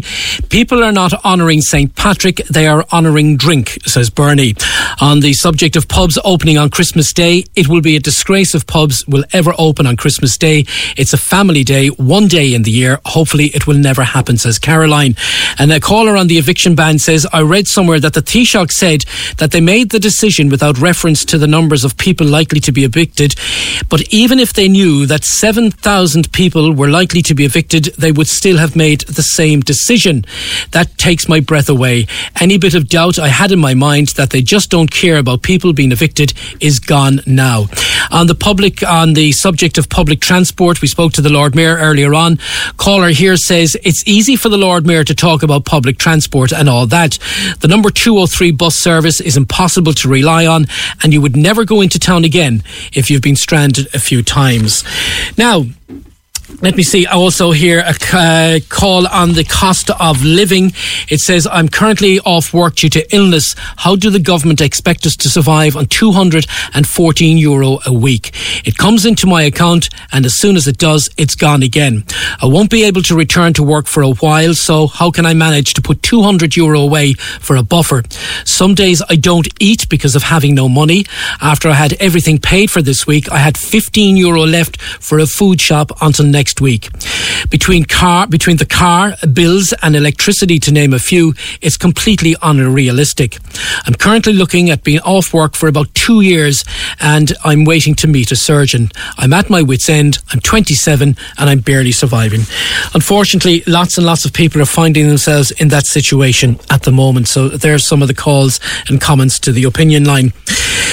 I want to go to Kinsale, where we know of that famous, famous family funfair Pipers. Brendan Piper, good morning. Good morning, Paul. Paul, thank you so much for having me on your show. Appreciate it. Not at all. Brendan, you're not in the best of form at the moment. Can, we, uh, can I ask you, are you up and running? Are you open for business? No, Paul. We're still made again, Paul. Uh, we should be get well saying that are ready to go, trucks, everything, all the right service, insurance ready to go, staff ready to go, everything. But um, three weeks ago, this started there last November. I applied, which I do every year annually, for the common seas the season last um, November in 2022. I applied for Cork County Council for the rent of the park, where we have our traditional fun ranking sale. How long are you and in that come, park? Since 1934. Oh God! And and the fun fair is in Kinsale since 1932 in Sharkey, where the showman's wagon was. We had to move that. My grandfather built the showman's wagon there in 1932, and he also built his um, his own fun fair from scratch in 1932. Okay. And in 1934, he moved to the park. And here we But, are um, in 2022, and you're not open for business. When should you have opened this year, this season? We should be, we, everything ready. We should be pulling in after the rugby sevens the week after. On the seventh of May, we normally come in and build up and get ready for the June weekend, Paul. This year, Um, however, if you're to do that, Cork County Council want 60,000 euro from you. Yes, yes, this is where, and there was no mention. We could have, Paul, we could have went in last year, and we said because the people, because of COVID, and business certain business people wanted a car park for their businesses, for their own businesses. We said, you know what, we won't go in. We'll take the the hit. We won't go in that season. That was last season. We'll give it to the business people who wanted the car park for their businesses, and we'll um, we'll go in this year instead. So we we did that. But anyway, when I applied for it in November, I got no. The word I got back from County Hall was we're going to um, well we we will readdress this in January. January this year, that came. February came, no answer. So I contacted the councillors. A councillor came back to me and he said, "Yeah, Brendan, that was only three weeks ago. This came back. Yes, Brendan, you can go in." And in fairness to the Cork County Council, Paul, they, we re rent that park annually. Mm-hmm. And they and what they did, they kept the they kept the, the price of the the rent to the two, 2019 amount that we paid then, and I appreciated that. And how much were But you the paying back then? Uh, three thousand. Three grand. But this year they want sixty thousand. That's for the, the and they said the this on top of the three grand. Okay, so they want sixty-three grand. Yeah. So and, the, I mean, that, are the you? bond Are is you? the 60,000. But is that sixty thousand refundable? Is it? Is it a bond or is it like to rent the space? It's a it's a bond. It's a bond. Like an yeah. insurance It's a bond. It's an insurance bond, and it's sixty pound. Now, I got on there. I made the calls there through um, colleagues there in the Showman's Guild, who, who these lads be shows will be up and down the country. And my colleagues in the Showman's Guild said they never came across that. The most they that that they've heard a lot of shows paying bonds from eight hundred to two thousand, and but and I was on too. I've been on the phone up and down the country trying to get a bond with different companies. Paul, the latest came back um, last week with me, and I had, had a nice fellow up in Carlow. I was talking to him at three o'clock in the afternoon, Paul, and he came back at nine o'clock at his own time, and. He, he Brian was his name. He sympathised with me, Brian. I tried everything. He said, "I never, we never, never. I'm, I'm in the business forty years, Brendan, and I never ever heard a bond like this before. I'm so so sorry." He said, "I can't help you. I tried everything." Okay, But so he said- the, so the, the sixty thousand euro, the bond that is that has to be payable to Cork County Council. That's to be paid. Yeah, that's okay. that's to and be- can I? You, that's made payable Cork to Cork County Council. Have you got genuinely? Have you got that sixty thousand euro? Not a hope. I haven't been operating in three years. Where am I going to get tr- a bond of 60 60,000? Could you I haven't go got it. to the bank? Could you go to the credit union and borrow No. this on a short-term loan? I've tried that because, and I'd be straight with you here now on air, Paul. Um, hands up. I went to the bank and I tried to get this bond. We have a business account, and that business account is only for the fun fair, which means all um, our colleagues' wages are paid out of it, the insurance is paid out of it. A pint of milk is the part of the the, the, the fun fair. That all comes out of it. Grease, oil, it's all done locally. We pay, buy locally, but it's all coming out of that account. And that, that, that account is absolutely zero because we haven't been operating in three seasons. And the bank, I can see what they're coming at. They said, Brendan, there's no activity in your bank account in three years. We can't, we can't um, entertain this. Okay, Brendan Piper, you've been in business, your family there since the 1930s, and this year, two, 2023, I keep saying 2022, 2023, there's a very, very strong possibility that the traditional fund fair, that is Piper's, will not be operating in Kinsale. Is that the reality? It's hundred percent. It's not scare- is it scaremongering? There's not, there's not scare. It's not only scaring. It's disappointing. It's upsetting. I'd be the fourth generation with a small, with another generation coming up. And you know what? With all this, you're trying to keep a tradition going. I wouldn't wish this on any my next generation coming up. They don't deserve this. No, and it is. This is happening because what we do, Paul, we go in, we build up, and we um we give childhood memories. Yeah. That's what we do. Childhood memories. That is You know, absolutely beautiful. that- we all have memories of going to, to Pipers. We all have memories of going to Pipers, I think. If it's, if it's not Kinsale, You know, it's Crosshaven, whatever the case may be. You know? and I'm just trying to keep a traditional fun for. I said this before. This isn't about Paul. This isn't about money. This isn't about Pipers making being millionaires. We never. Paul, it, it's all up to Holy God. It depends on the weather, the weather permitting. There's times that we left that fun fair below, you know, and everyone else, everyone else was paid, everyone. Mm-hmm. But you- we mightn't have the money put in the diesel in their our own cars, but everyone else was paid, and everyone had a good time, and everyone came in safe and went home. That's what about. If you tell me that's not tradition, Oh no, it is. I mean, can I it's ask not, you? it's not about money.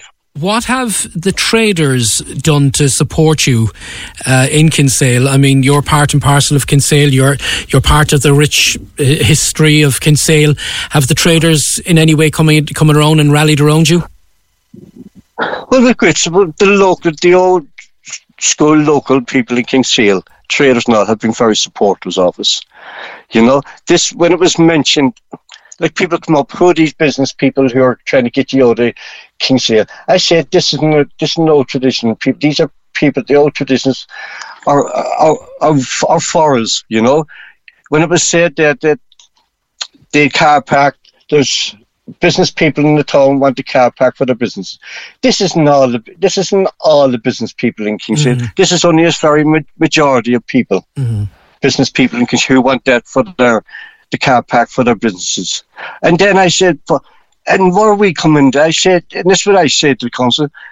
You're talking about business people. We're there since 1934 in, in Kinsale in the town park. We're there since 1932 in Kinsale. We we pay our taxes. We give employment. We pay. We we give. Um, we pay. You know our VAT. You know we run our business as a business. Okay. And are we not? Are we? Are we not? Are we not considered a business? And I think we're working. We're an asset to the town also, Paul, because and the, people, local people know that we bring in revenue into the town. All right. People come to us generation year after year, and um, you know they spend in town, and they come to us. You know, they come to Brendan- Kinsale because we work. I can imagine what listeners are thinking this morning. They must be absolutely gutted. And I know the majority of people, I think, will be on your side. And we really, really hope that Piper's Fun Fair will be up and running for the May Bank holiday weekend in Kinsale. Um, look, I, Oh, so I Paul, there's hope- another thing. go on very briefly. Paul, uh, quick, there's another thing that we've been talking. You know, there's a an active committee on board. You know, they've been very, very supportive of of us, the Public family, like the media have. Your good sales, um, and especially big thing with the locals. This, the the committee are form are having a meeting tomorrow. They're form, they're having a meeting to um, organise uh, a peaceful protest. hmm Where's that happening very quickly? Um, but, uh, in Kinsale. In Kinsale. What time? And we we we haven't um dis- dis- they're meeting tomorrow to discuss that and arrange all that. All right, but come, I back, will come let back to us when um, you have a time and we let the listeners know. All right. Look, I think People Power hopefully will win out. Um, Tim Lucey is the CEO at Cork County Council. Maybe you should go and try make an appointment with him and, you I- know, see I- can I he see common Paul- sense. Paul tried to cut. I did. I, tried to make a point when I sent him an email, and he says he's too much busy of a schedule. All right. Brendan Piper, thank you so much indeed, and I wish you well. Thanks for taking the call, Brendan. Cork's 96 FM. Thursday morning on Cork's 96 FM. This is Paul Byrne filling in for PJ today and tomorrow. Now, we spoke with Brendan Piper from Piper's Fun Fair in Kinsale a couple of moments ago and uh, difficulties possibly getting it off the ground this year due to a bond. Cork County Council looking from 60,000 euro from Brendan and Co. before they can open up. Uh, that prompted lots of calls and texts. Caller here says, Got it to hear about Kinsale. My two nephews visit from America, and I can honestly say the highlight of their trip is the Marys in Kinsale. I love the word Marys. They absolutely love them. There's nothing like that in America, and I think the powers that be would be surprised how many visitors class it as an essential part of their trip and experience. Nothing quite like it in the UK, US, or France, says the caller. Bernie was on to say, Thank you to Brendan for all the good memories she has had from the fun fairs, and the council should remember what the success of Kinsale is now based on and remember where they came from. Uh, And on the subject of scammers earlier on, oh no, sorry, just one more on Kinsale. It says, I think that Kinsale has gone too cosmopolitan, and now maybe the powers that be don't really like the idea of having fun fairs and simple pleasures like that. The whole thrust of the town right now is having things like gastro tours and so on, which is great, but they should leave room for the locals and the ordinary people too. It is possible, said the caller. We also spoke um, a while ago to Tony about scam calls and what have you. And um, Jackie, you have been the subject of a scam call. Good morning. Hi, good morning. Yeah, um, it's just in relation to the scam calls. So what happens is uh, Amazon, well, it's not actually Amazon. The scammers will send out a robocall. So it's an automated call to thousands of numbers. Um, so a robot comes on the phone, uh, just speaking to, just saying basically, um, there's, you know, uh, uh, there's activity, suspicious activity on your account. So it says press one to speak to an Amazon representative. So don't ha- don't don't do nothing. Just hang up. Do not press one. Just hang up the phone. Go onto your Amazon account. Go into recent orders and just check if there's actually an order being placed on your account.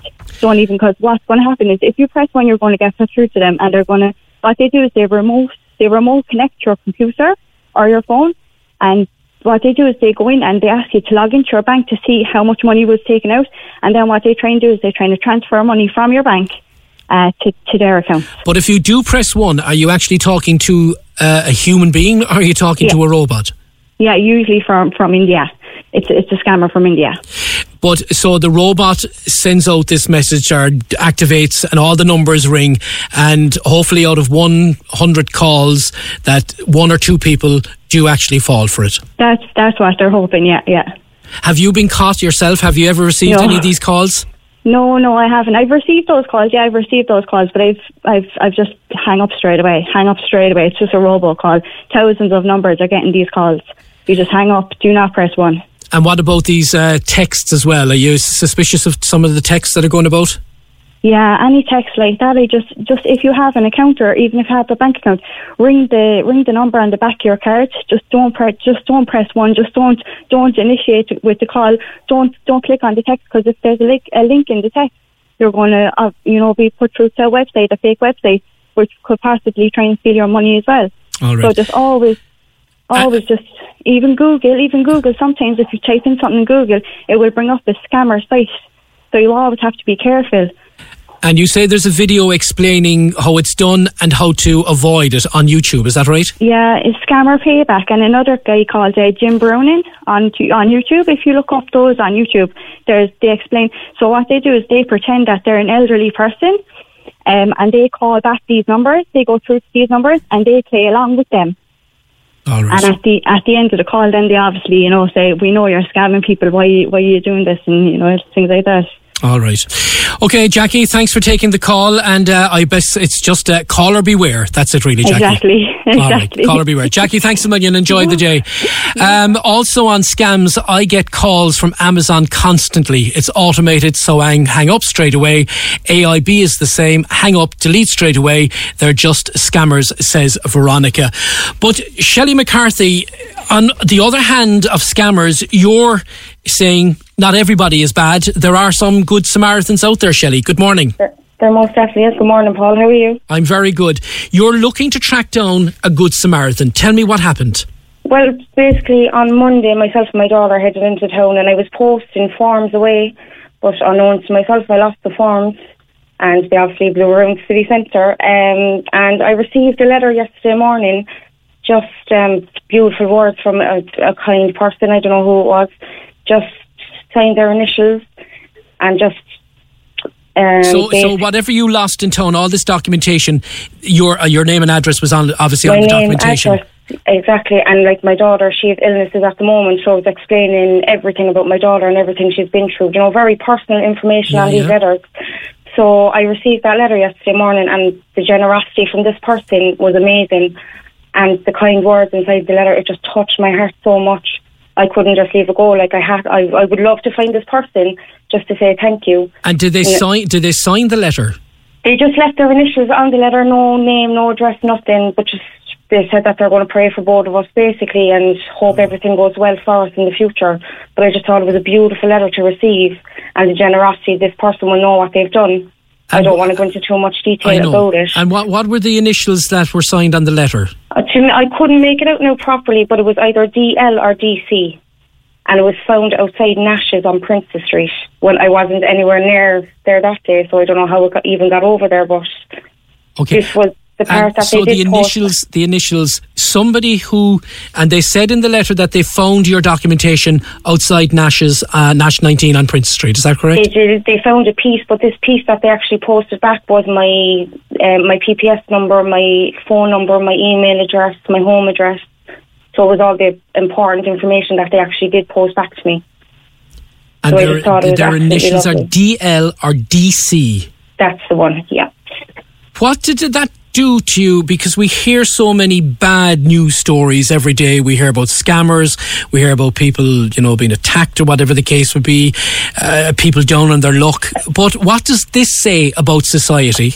Well, do you know what? Now the last couple of years, being honest, myself and my daughter have been in and out of hospital. She's been really sick, and I've kind of been fighting and fighting to get her the help that she needs. And this person just picked up a piece of paper and probably thought nothing of it, and was generous enough to do something for me. And it just genuinely yesterday it made my day. It actually touched my heart so much. To think that there's actually people still out there with everything that is going on, the cost of living and everything else, that they actually took time out of their day to do something like that for someone else.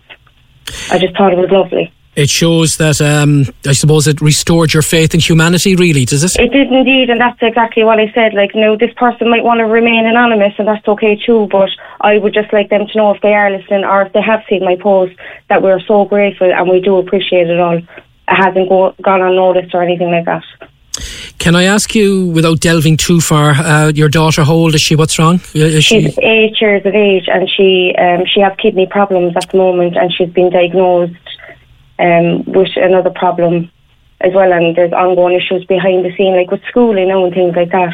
I won't go into too much Mm-hmm. Yeah, detail, yeah. but she's finding it very, very hard, and it's a strain on both of us at the moment. God So just us. something like this just perks both of us up just that little bit. Yeah, and uh, so she's aware of it as well. She is. She's aware. I told her. I've told her. Yeah, I have told her, and I just thought she she was crying early when I was telling her. Same as myself, I was bawling yesterday when I seen the letter. What's her name? Her name is Ella. Ella. Ella, and she's making her communion and everything next month. So, do you know, little things like that, just they pick you up, like, and they just let you know that there is good people in the world still. Thankfully, Very good. Has she uh, has she got her communion dress picked out? she has indeed. Yeah, we'll be going to collect it now in the next week, I'd say. So it's all getting real now. We're all Very good. excited. So the communion, the confirmation, and then the wedding. Yeah, yeah, That would be another couple of years. Your babies, they, they grow up very fast, um, They do. Shelley. They do. They really do. All right. Well, look, I just want to recap there. You lost some very personal information and documentation in tone. What day did you lose it? It was on, I think it was Monday I lost it and it was posted back to me on Tuesday and I received it then yesterday. And when did you notice that it was gone? Where did you lose it? I, I didn't even realise it was gone. It wasn't until I came home All right. that I was like, oh, sugar, I can't find the letter anywhere. So just kind of left to go. I wasn't expecting nothing back, genuinely. I just said, look, it's gone now. Someone probably picked it up, threw it in the bin. Right. All right. So you and the person wrote to you. They said they found your documentation on Princess Street outside Nash 19. They left their initials. You think it's DL or DC. And if you are DL or DC and you're listening to this, uh, Shelley would love to get in contact with you just to have a chat with you privately on the phone. And if you're not into getting online or coming on uh, on air, uh, Shelley just wants to express her heartfelt uh, thanks. Really, isn't it? That's it. That's the one. I just say thank you so much and I really, really do appreciate it. We both do. Very good. And listen, we hope that everything works out for Ella, and I know she's going to be the belle of the ball the day of her communion. Tell her have a wonderful, wonderful time from all of us here at I will FM. indeed. Thanks very much, Paul. I appreciate it. Good morning, Shelley. Thank you. Thank you. Right. This is Paul Byrne filling in for PJ on the opinion line. This Sunday is Easter Sunday, and I'm sure lots of you will be tucking into your uh, chucky. Uh, I think we devour something like in the region of 7 million uh, Easter eggs. I think that's the figure that I read there sometime yesterday. I was actually in Ballincollig in, in, in the Enterprise Park in a company yesterday called Luso. Uh, it's a, uh, a Cork owned company. They make handy, handmade, personalised Easter eggs. Absolutely.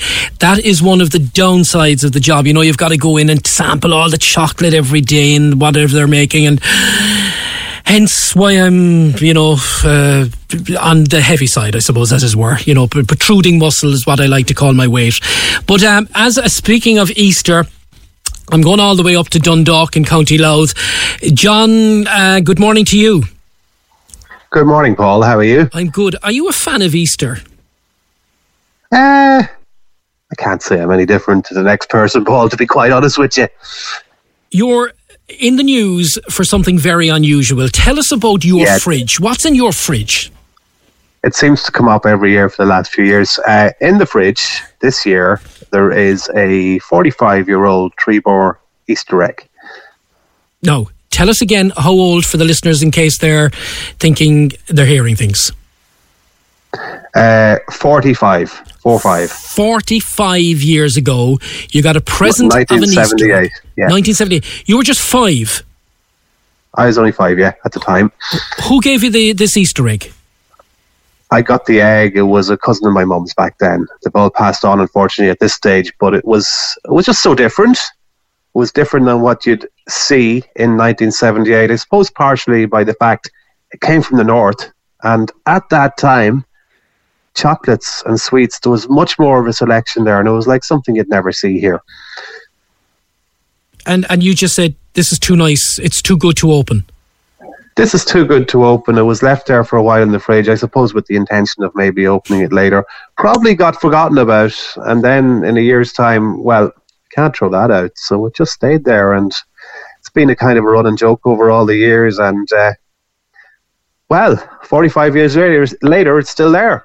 And have you been tempted? I mean, every Easter, do you say, go on, I'm going to do it this year? Nah, not really. No, I might next year. Only joking. But uh, no, really, I'm, I'm, more of a savoury person than a uh, sweet person. So it doesn't really, doesn't really bother me it being there or tempt me, shall I say. And are you known around Dundalk as the, that's your man, the, the exciting fella? not at all, not really. Uh, people have been hearing it and, and, and commenting on it over the last few days. Say, oh, I never knew about that. But uh, there you go. No, I don't go shouting it from the rooftops. It's just there secretly in the back of the fridge. Well, not so secretly anymore, Paul. so describe describe the box. What what is it wrapped in? What what does it look like?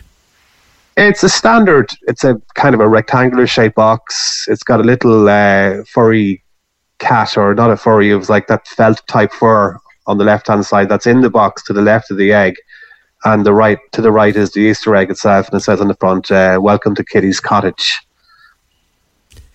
And tell me this, John: if somebody said, "What would it take? How much is it going to take for you to open the fridge and rip open the box and eat the egg?" You're on deal or no deal now here. Just imagine you're on a quiz show. All right, I'm giving you a grand deal or no deal. I'd I'd say no deal, Paul. Okay, Probably one second. I'm picking up the phone. I'm getting in touch with the banker. Okay, let me see. I'll raise it to two and a half grand, John. I'm giving you two and a half thousand euro into your hand to open the 45 year old Easter egg, devour it. Two and a half thousand euro, deal or no deal? You see, the thing is, banker, would it would they be there in a week's time to enjoy the two and a half grand?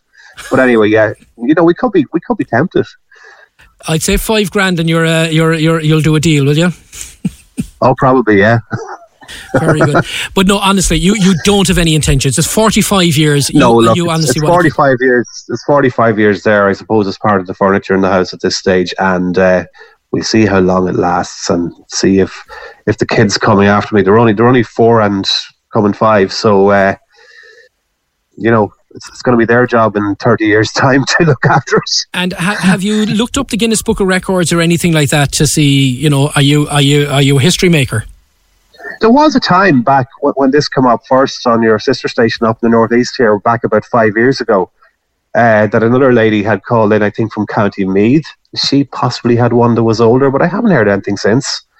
Uh, but there was, there was. It, it may not be. It's quite possible it may not be. So we're looking for anybody out there in Cork who has an Easter egg 45 years and older to give us a shout and put it up to uh, John Gartland from County Louth. Is is he is has he got the oldest Easter egg in Ireland? I, I, I think you must have really, John. Do you? Well, look, shall we, we? We'll aspire to have it anyway. We try. We try and get into the record books. Very and uh, if there's if there's an Easter egg older than Kate Bush's Wuthering Heights, that, that was the number one when, when we got the Easter egg. So that's how old it is. Oh my, yeah, you know that that that that shows when you say Wuthering Heights. No, yes, yes, yes. Tell me, have you anything else collected in the house? Anything strange? Have I anything else strange in the house? Ah, look, I'm not I'm not a hoarder by any means. When I was tidying up, we were converting the attic back a couple of years ago, and I found a Wanderly Wagon annual from 1979 and I've still got my my granny's old valve radio from the 1950s in working order. Well, it'll work for another week or so, an RTE turn off, but still there and in working order. Are you, are you But listening to that on that, long wave? really. So are you listening to that on long wave at the moment? You are the the, the, the radio. Oh, it works, yeah. It, it does work, and yeah, lovely sound out of it. So you've got So we have to do a 45 year old Bluetooth Easter conversion egg. You've got um, the the radio. What else did you say you had? I've a Wanderly Wagon 1979 annual, and that's about my limit to, to historic things. The Antiques Roadshow on its travels around County Louth. Oh, in yeah, we, we'll, we'll have to get them over, yeah, absolutely. Very good. And do you remember Wanderly Wagon? I remember Wanderly Wagon well when I was a child. If, if you put it on TV now, you'd probably scare all the kids away. Hello, my name is Judge, and remember, boys and girls, the Safe Cross Code. Do you remember the Safe Cross Code? Uh, two, don't listen, stop and wait, wasn't it? Remember one, look for a safe place. Two, don't hurry, stop and wait. Three, look all around and listen before you cross the road. Remember? Go on, you keep going. Look for a safe place, I think, yeah. yeah, that's Oh, look, uh, I think that was revived as well. But anyway, Paul, look, it's it's been been great. Uh, Fantastic. Maybe Lovely maybe next time we're down in Cork, we'll we'll we'll, we'll bring it down and, uh, and and and hang it on one of the bridges there or something. See what happens. We'll buy we'll buy you a bar of chocolate. Listen, John, thank you very much indeed. Lovely talking to you, and enjoy your Easter. And Thank uh, you very much. uh, And, make sure your boys and girls enjoy it. As well. and have a good Easter. Thank you All very the best much. Bye bye. That's John. John is all the way from County Louth. He's got an Easter egg, 45 years of age, or 45 years old. Have you anything similar? Um, there was a call here to say that uh, we love to hear. Yeah, do, do, do, let me see. That there was a story a few years back about a McDonald's burger that was made in 1999. A man in America has it, and it still looks the same to this very day.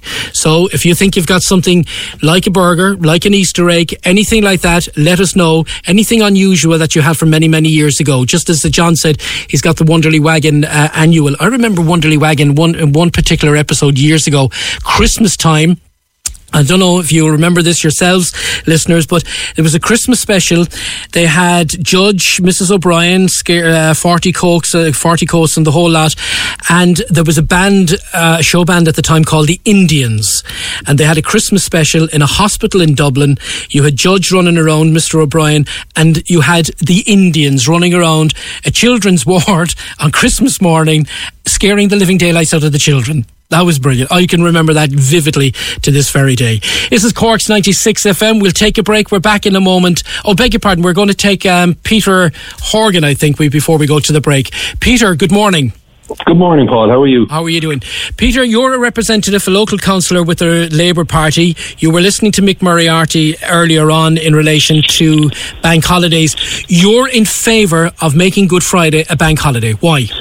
Uh, I'm in favour because, number one, it regularises what has traditionally been uh, an observation of a holiday in the country. And usually, lower paid workers, those in hospitality and retail, haven't benefited from a public holiday, whereas, while those in larger companies have benefited from discretionary views from their employer, and public sector and the banks have benefited from a day off.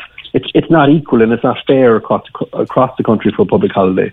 So what Senator Marie Sherlock has proposed is that we just regularise what has been a traditional observation and make it a public holiday. We have 10 public holidays already. Is that not enough? Well, our European neighbours have 13, an average of 13 across the EU. And actually, if you look at our nearest neighbours, the UK, who have left the EU, they treat Good Friday as a public holiday also. So I'm saying, like, why can't we just regularise across the economy? If you're rostered to work, then you get a few quid extra in your pay packet for working a public holiday. But with the re- with the restrictions on the licensing laws eased over the last few years, you're seeing more and more people in hospitality and retail on Good Friday, and there are events around it. So we believe that hard work deserves reward, and, and that a public holiday is is apt for that for workers, for low paid workers, especially in Ireland and in Cork. But if people don't want to work Good Friday, all they have to say to the boss is, look, I'm not available this Friday. But that eats into their annual leave then. So why should someone who doesn't want to work Good Friday uh, be penalised for an annual leave day versus someone in the public sector who gets a day off and it's not eating into their annual leave? See, it's, it's a question of fairness. And I mean, if, if we can if we can mirror our European neighbours who have Good Friday off, I think there's about 120 countries that observe Good Friday as a public holiday, and and a country like Ireland doesn't. Uh, so it just equalises the playing field for everyone. But you you mentioned the word fairness. What about the employer who's been very fair to his or her employee over the that twelve month period? Uh, you know, maybe they're turning up late a couple of mornings, they don't dock their pay, and being self employed in this day and age is far from easy. There's massive overheads. Um, these are people who take a chance, and they're creating great employment for people. Peter, it's all you always seem to be down on the self employed.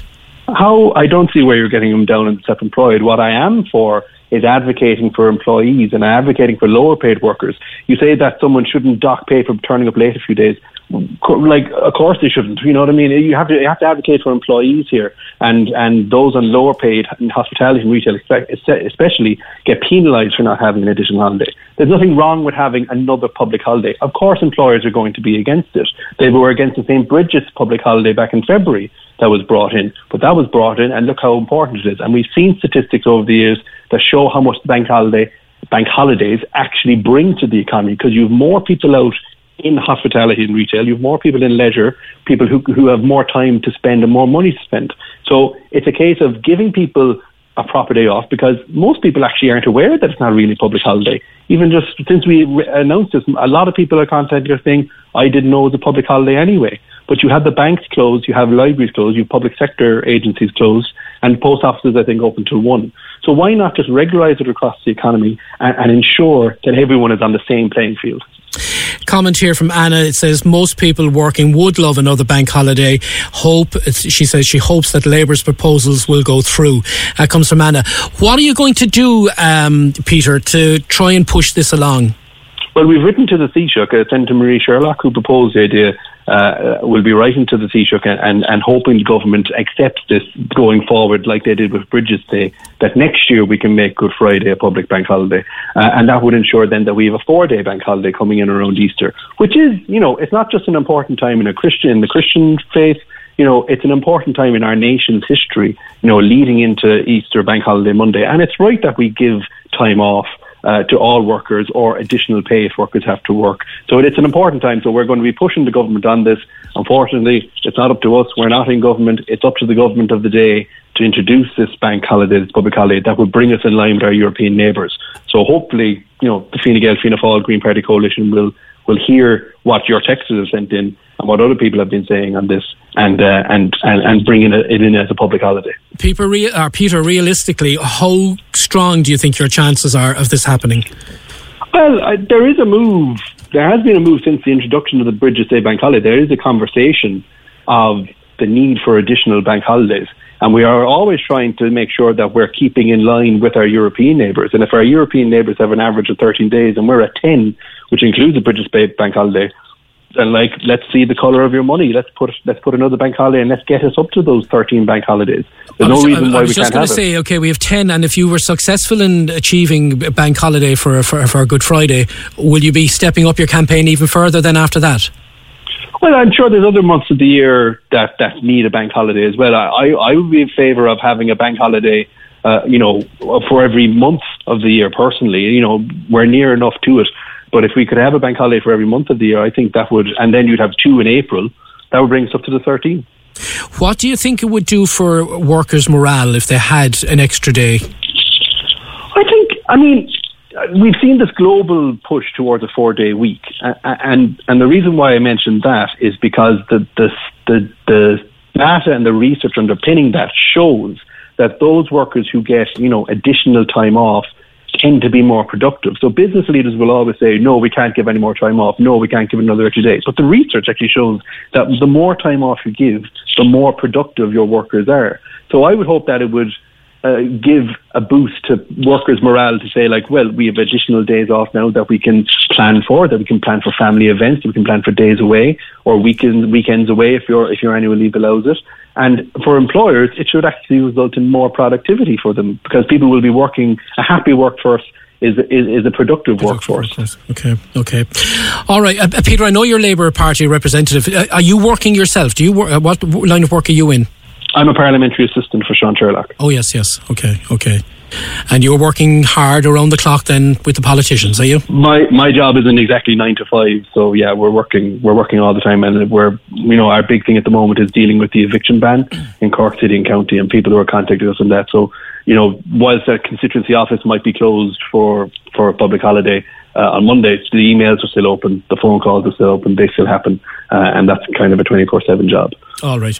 Listen, Peter, thank you very much indeed for taking the call. Thank That's Paul. Peter Horgan, local Labour representative, uh, campaigning now with his colleagues in the Labour Party to make Good Friday a bank holiday. We were speaking with Shelley a while ago, who was looking to track down a Good Samaritan, but uh, we had a call to say that uh, Shelley's little girl, Ellie, Ellie herself is a bit of a good Samaritan, even though she's not uh, in the best of health at the moment. But we're being told that Ellie, some time ago, found a purse containing 100 euro and she gave it to her mum, who then handed it in to the boss in Costa Coffee on the Grand Parade. He said Ellie was an amazing little girl. She was a very, very good girl. And the next time she's calls in, that there's going to be a big, big surprise for her. So uh, thank you indeed to the boss at Costa Coffee in the Grand Parade.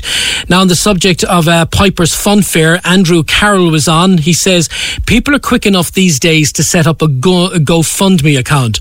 I don't see why not. The people of Cork should set up a Go Fair Me fund for Pipers for the bond and may do something good with all the money.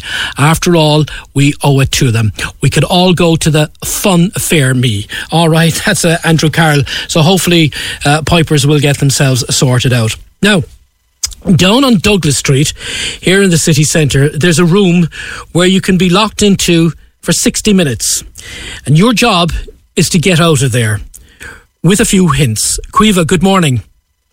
Good morning, Paul. Tell me a little bit about this room. It's called No Escape. Yes. Uh, so uh, we are, as you said, on Douglas Street, and we have three rooms. So depending on each of the rooms, they have a theme, and you come into us, you go into the room. There's many puzzles to solve, and you know if you need a little bit of help, that's where I come in, and we communicate with you. Uh, just just a little hint, nothing too uh, giving away all the answers, but uh, you eventually complete all the puzzles and you manage to escape the rooms. And are, are there puzzles? Are there keys that you've got to sort out, or is it, a, you know, what what else is there to try and get you out of the room? So we have a mass variety of different kinds of things. So yeah, some of the puzzles do involve keys. Other ones are kind of things that we have made ourselves. Uh, there's boxes. Uh, there's a lot. We have a lot of interactive puzzles. So even just kind of visual things in the rooms. Uh, it's great for all ages and all kinds of experience. I was just going to say, I mean, I, I know there's something like this on television, and I can't think of the name uh, of, of the program, but um, the the No Escape Room in Douglas Street. How long are you there, and how is it going? Uh, we've been there since 2017. Um, of course, you know yourself, uh, there's a little gap of time there that we're not going to talk about. But uh, yeah, we done up the place. We now have the three rooms. We're especially busy uh, this time of the year, you know, with all the kids off from school. And coming into the summer, you know, we'll have a lot of different things going on. And uh, the rooms will be open from Wednesday to Sunday. And as you said, a lot of fun for the kids. I suppose it's a good uh, team uh, bonding exercise as well for companies, would it? Yeah, so we often have a lot of birthday parties. We have uh, groups who come in from companies, hen parties. Uh, we especially had a lot of Christmas parties at Christmas. Just kind of something different to do than just, you know, going out, you know. Very good. No, your uh, job is to give them hints to get out of the room, but you're in a little bit of a predicament at the moment. You're hoping to solve a problem that you've encountered. What are you looking for? So at the moment, we are looking for a new staff member. Uh, we are looking for somebody who has a lot of personality, who is able to really engage with our customers who come in, um, have a lot of passion for what they do, and and it's very different to any job. My background was retail, so coming into this job, it was kind of a bit of a fresh bit of uh, fresh air, breath of fresh fresh air. Sorry, and very different. So you're looking for, I suppose, a game master. Yes. Would this be kind of like a, a ringmaster in a circus kind of person with a whip?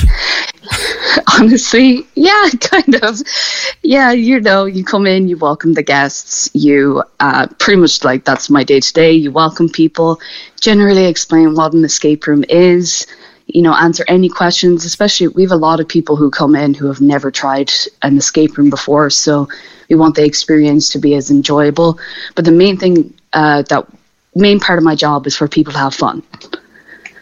And have you And advertised for this game master already? Uh, yes, we have advertisements on Indeed at the moment. All right, and tell me this: Have you had much response? And that's why you're talking to us. What, what what's the response like? We've had a lot of responses. Um, a lot of people, you know, sending in CVs and just kind of talking to people to see where they're at. A lot of people, when they are scrolling through Indeed, you know, you see the same thing over and over. But to see Game Master pop up, you're like, hmm, okay. So a lot of people, a lot of curiosity. It's certainly very quirky and very unusual. I mean, and do you have a uniform? Will this person have a uniform? Will a top hat or whatever the case would be?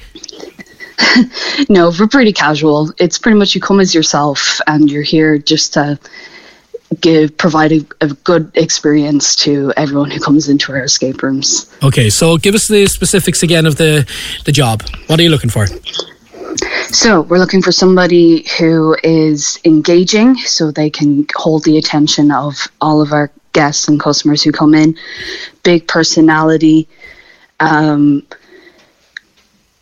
passionate about the job, um, a bit of creativity as well. Personally, since I started, you know, I've often helped to make some new puzzles or expand upon what's already in the rooms. Okay. So there's a lot of room for creativity, and if you have your own input, it's always something that will give it give a go. All right. Listen, Caoimhe, thanks for talking to us. Anybody who's interested, they can contact you to the at the No Escape Room, and they're in Douglas Street. Uh, can I give out your number here, Quiv? Caoimhe? Uh, yes. It's 085 280 0130. It's 085 280 0130. If you think you'd like to be a game master, um, that's job is for you. Caoimhe Sheehan, thank you very much indeed, and uh, hopefully Thank you'll you. find what you're looking for. Thank you. Enjoy Okay. your Easter. Thank you.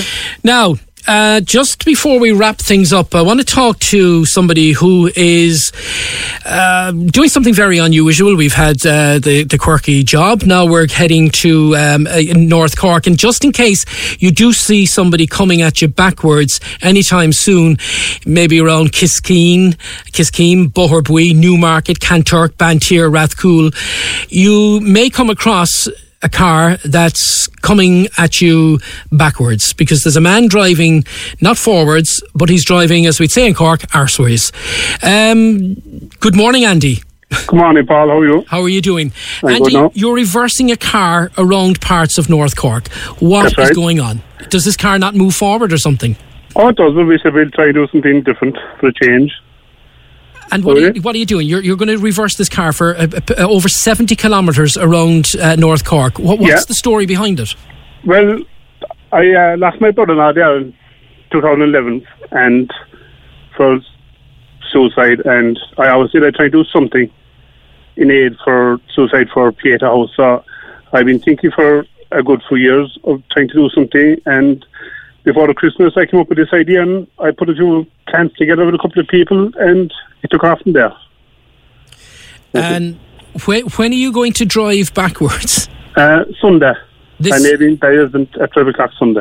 Sorry, where, where are you meeting and what time? Uh, Ballydesmond, we'll be, meeting Ballydesmond Village at half 11 and we'll be taking off at 12 o'clock. And No. have you done? Um, you're, you're going to reverse the car for a total of seventy-six kilometres. Have you done much practice? Uh, not at the moment. I, in my job, I'm reversing most of the day, so I'm, I'm driving lorry shovels for Roadstone, so I'll be going backwards a lot of my day, so it's coming natural enough. Okay, but what's the longest distance that you've reversed for in the past? I mean, Well, I reversed a truck, I suppose, a couple times, maybe two or three kilometres on bad roads, yeah. okay. I have. And tell me this. What are people saying to you? That uh, uh, obviously it's a great cause. Michael was your brother-in-law. He passed That's away in 2011. That's right. Um, that took a lot out of all of you. What did the course, yeah. At the time, it did the course. Uh, so many people affected by suicide, really, isn't, isn't? That's it, that's it. And look, if we can raise enough money to maybe help someone else, to good, good going. And um, all proceeds from this are going to what uh, charity, Michael? Uh, Pieta, Pieta House, Cork, that is. Lovely, lovely Yeah. stuff. Very good. Um, and and what, what what are you actually driving? What, what are you reversing? Is it a truck or van, a car? No, a car, an SUV car to be fully electric. An electric car? Yeah, electric car, yeah. So not only they'll see you coming backwards, but they will, first of all they won't hear you, and then they'll see you. I'll have someone in front of me, someone behind me, so they'll be protecting me, so they will. And, and the roads themselves that you'll be um, reversing, um, have they have they are they bad? You know, are there a lot of bends? I was there is, but the roads I've been travelling with 30 years, so I know I'm back, back to front of the man, so I know I'm inside out. And wh- how did you actually come up with this idea? Um, like I said to you, I was trying to think of something, and I don't know. I, I was just one day thinking of doing something different, and I just thought of this, and I said, "Look," I said to my wife Eileen, and she was, said to be a good idea. So I kind of put a plan together, and it took off. Uh, any idea what kind of money you'd like to raise? Um, I'm after getting to about eight and a half thousand at the moment. Oh wow! So look, I'm hoping to reach the ten before the weekend, and if it goes over, it'll be a bonus. Fantastic. And if somebody, uh, you know, say somebody doesn't, they're not able to get down to North Cork, uh, how can they help to make a donation? Or they can go on the on um, Facebook there on Andy's reverse car run. Right, and I donate. I donate as well. Oh, yeah, and there'll be a Q, QR code on that they can scan it on. Very good. All right, so watch out for Andy Moynihan. He's driving uh, backwards. He's reversing for 76 kilometres, and it's all starting in Ballydesmond Village this Sunday at 11 bells. Am I right? That's right. That's right, Paula. And Paul, before I go, can I just say a few things? You can. Can I just say thanks to my wife? She's doing awful lot of work behind the scenes here, and my daughter Laura and my daughter Leah. And I have a couple of great people with me. Ella Sullivan, Janet Burke, Eamon Murphy, Joe Burston and Sean Sullivan. They've been very helpful to me the last couple of weeks get here to organised and I'd like to say especially thanks to the man that's sponsoring the Academy, Connie Tarrant, E. Tarrant and Sons in Banteer. Don't be done only for them. Very good. All right. Andy, congratulations. Wishing you Thank the you. very best of luck. You're a brave man. Tw- 76 kilometres, Ballydesmond, Sunday, 11 o'clock, and all in aid of Pieta House. Andy, enjoy your Easter eggs after the drive. Thanks, Paul. Thanks for the call. Very Good good. morning. Bye bye.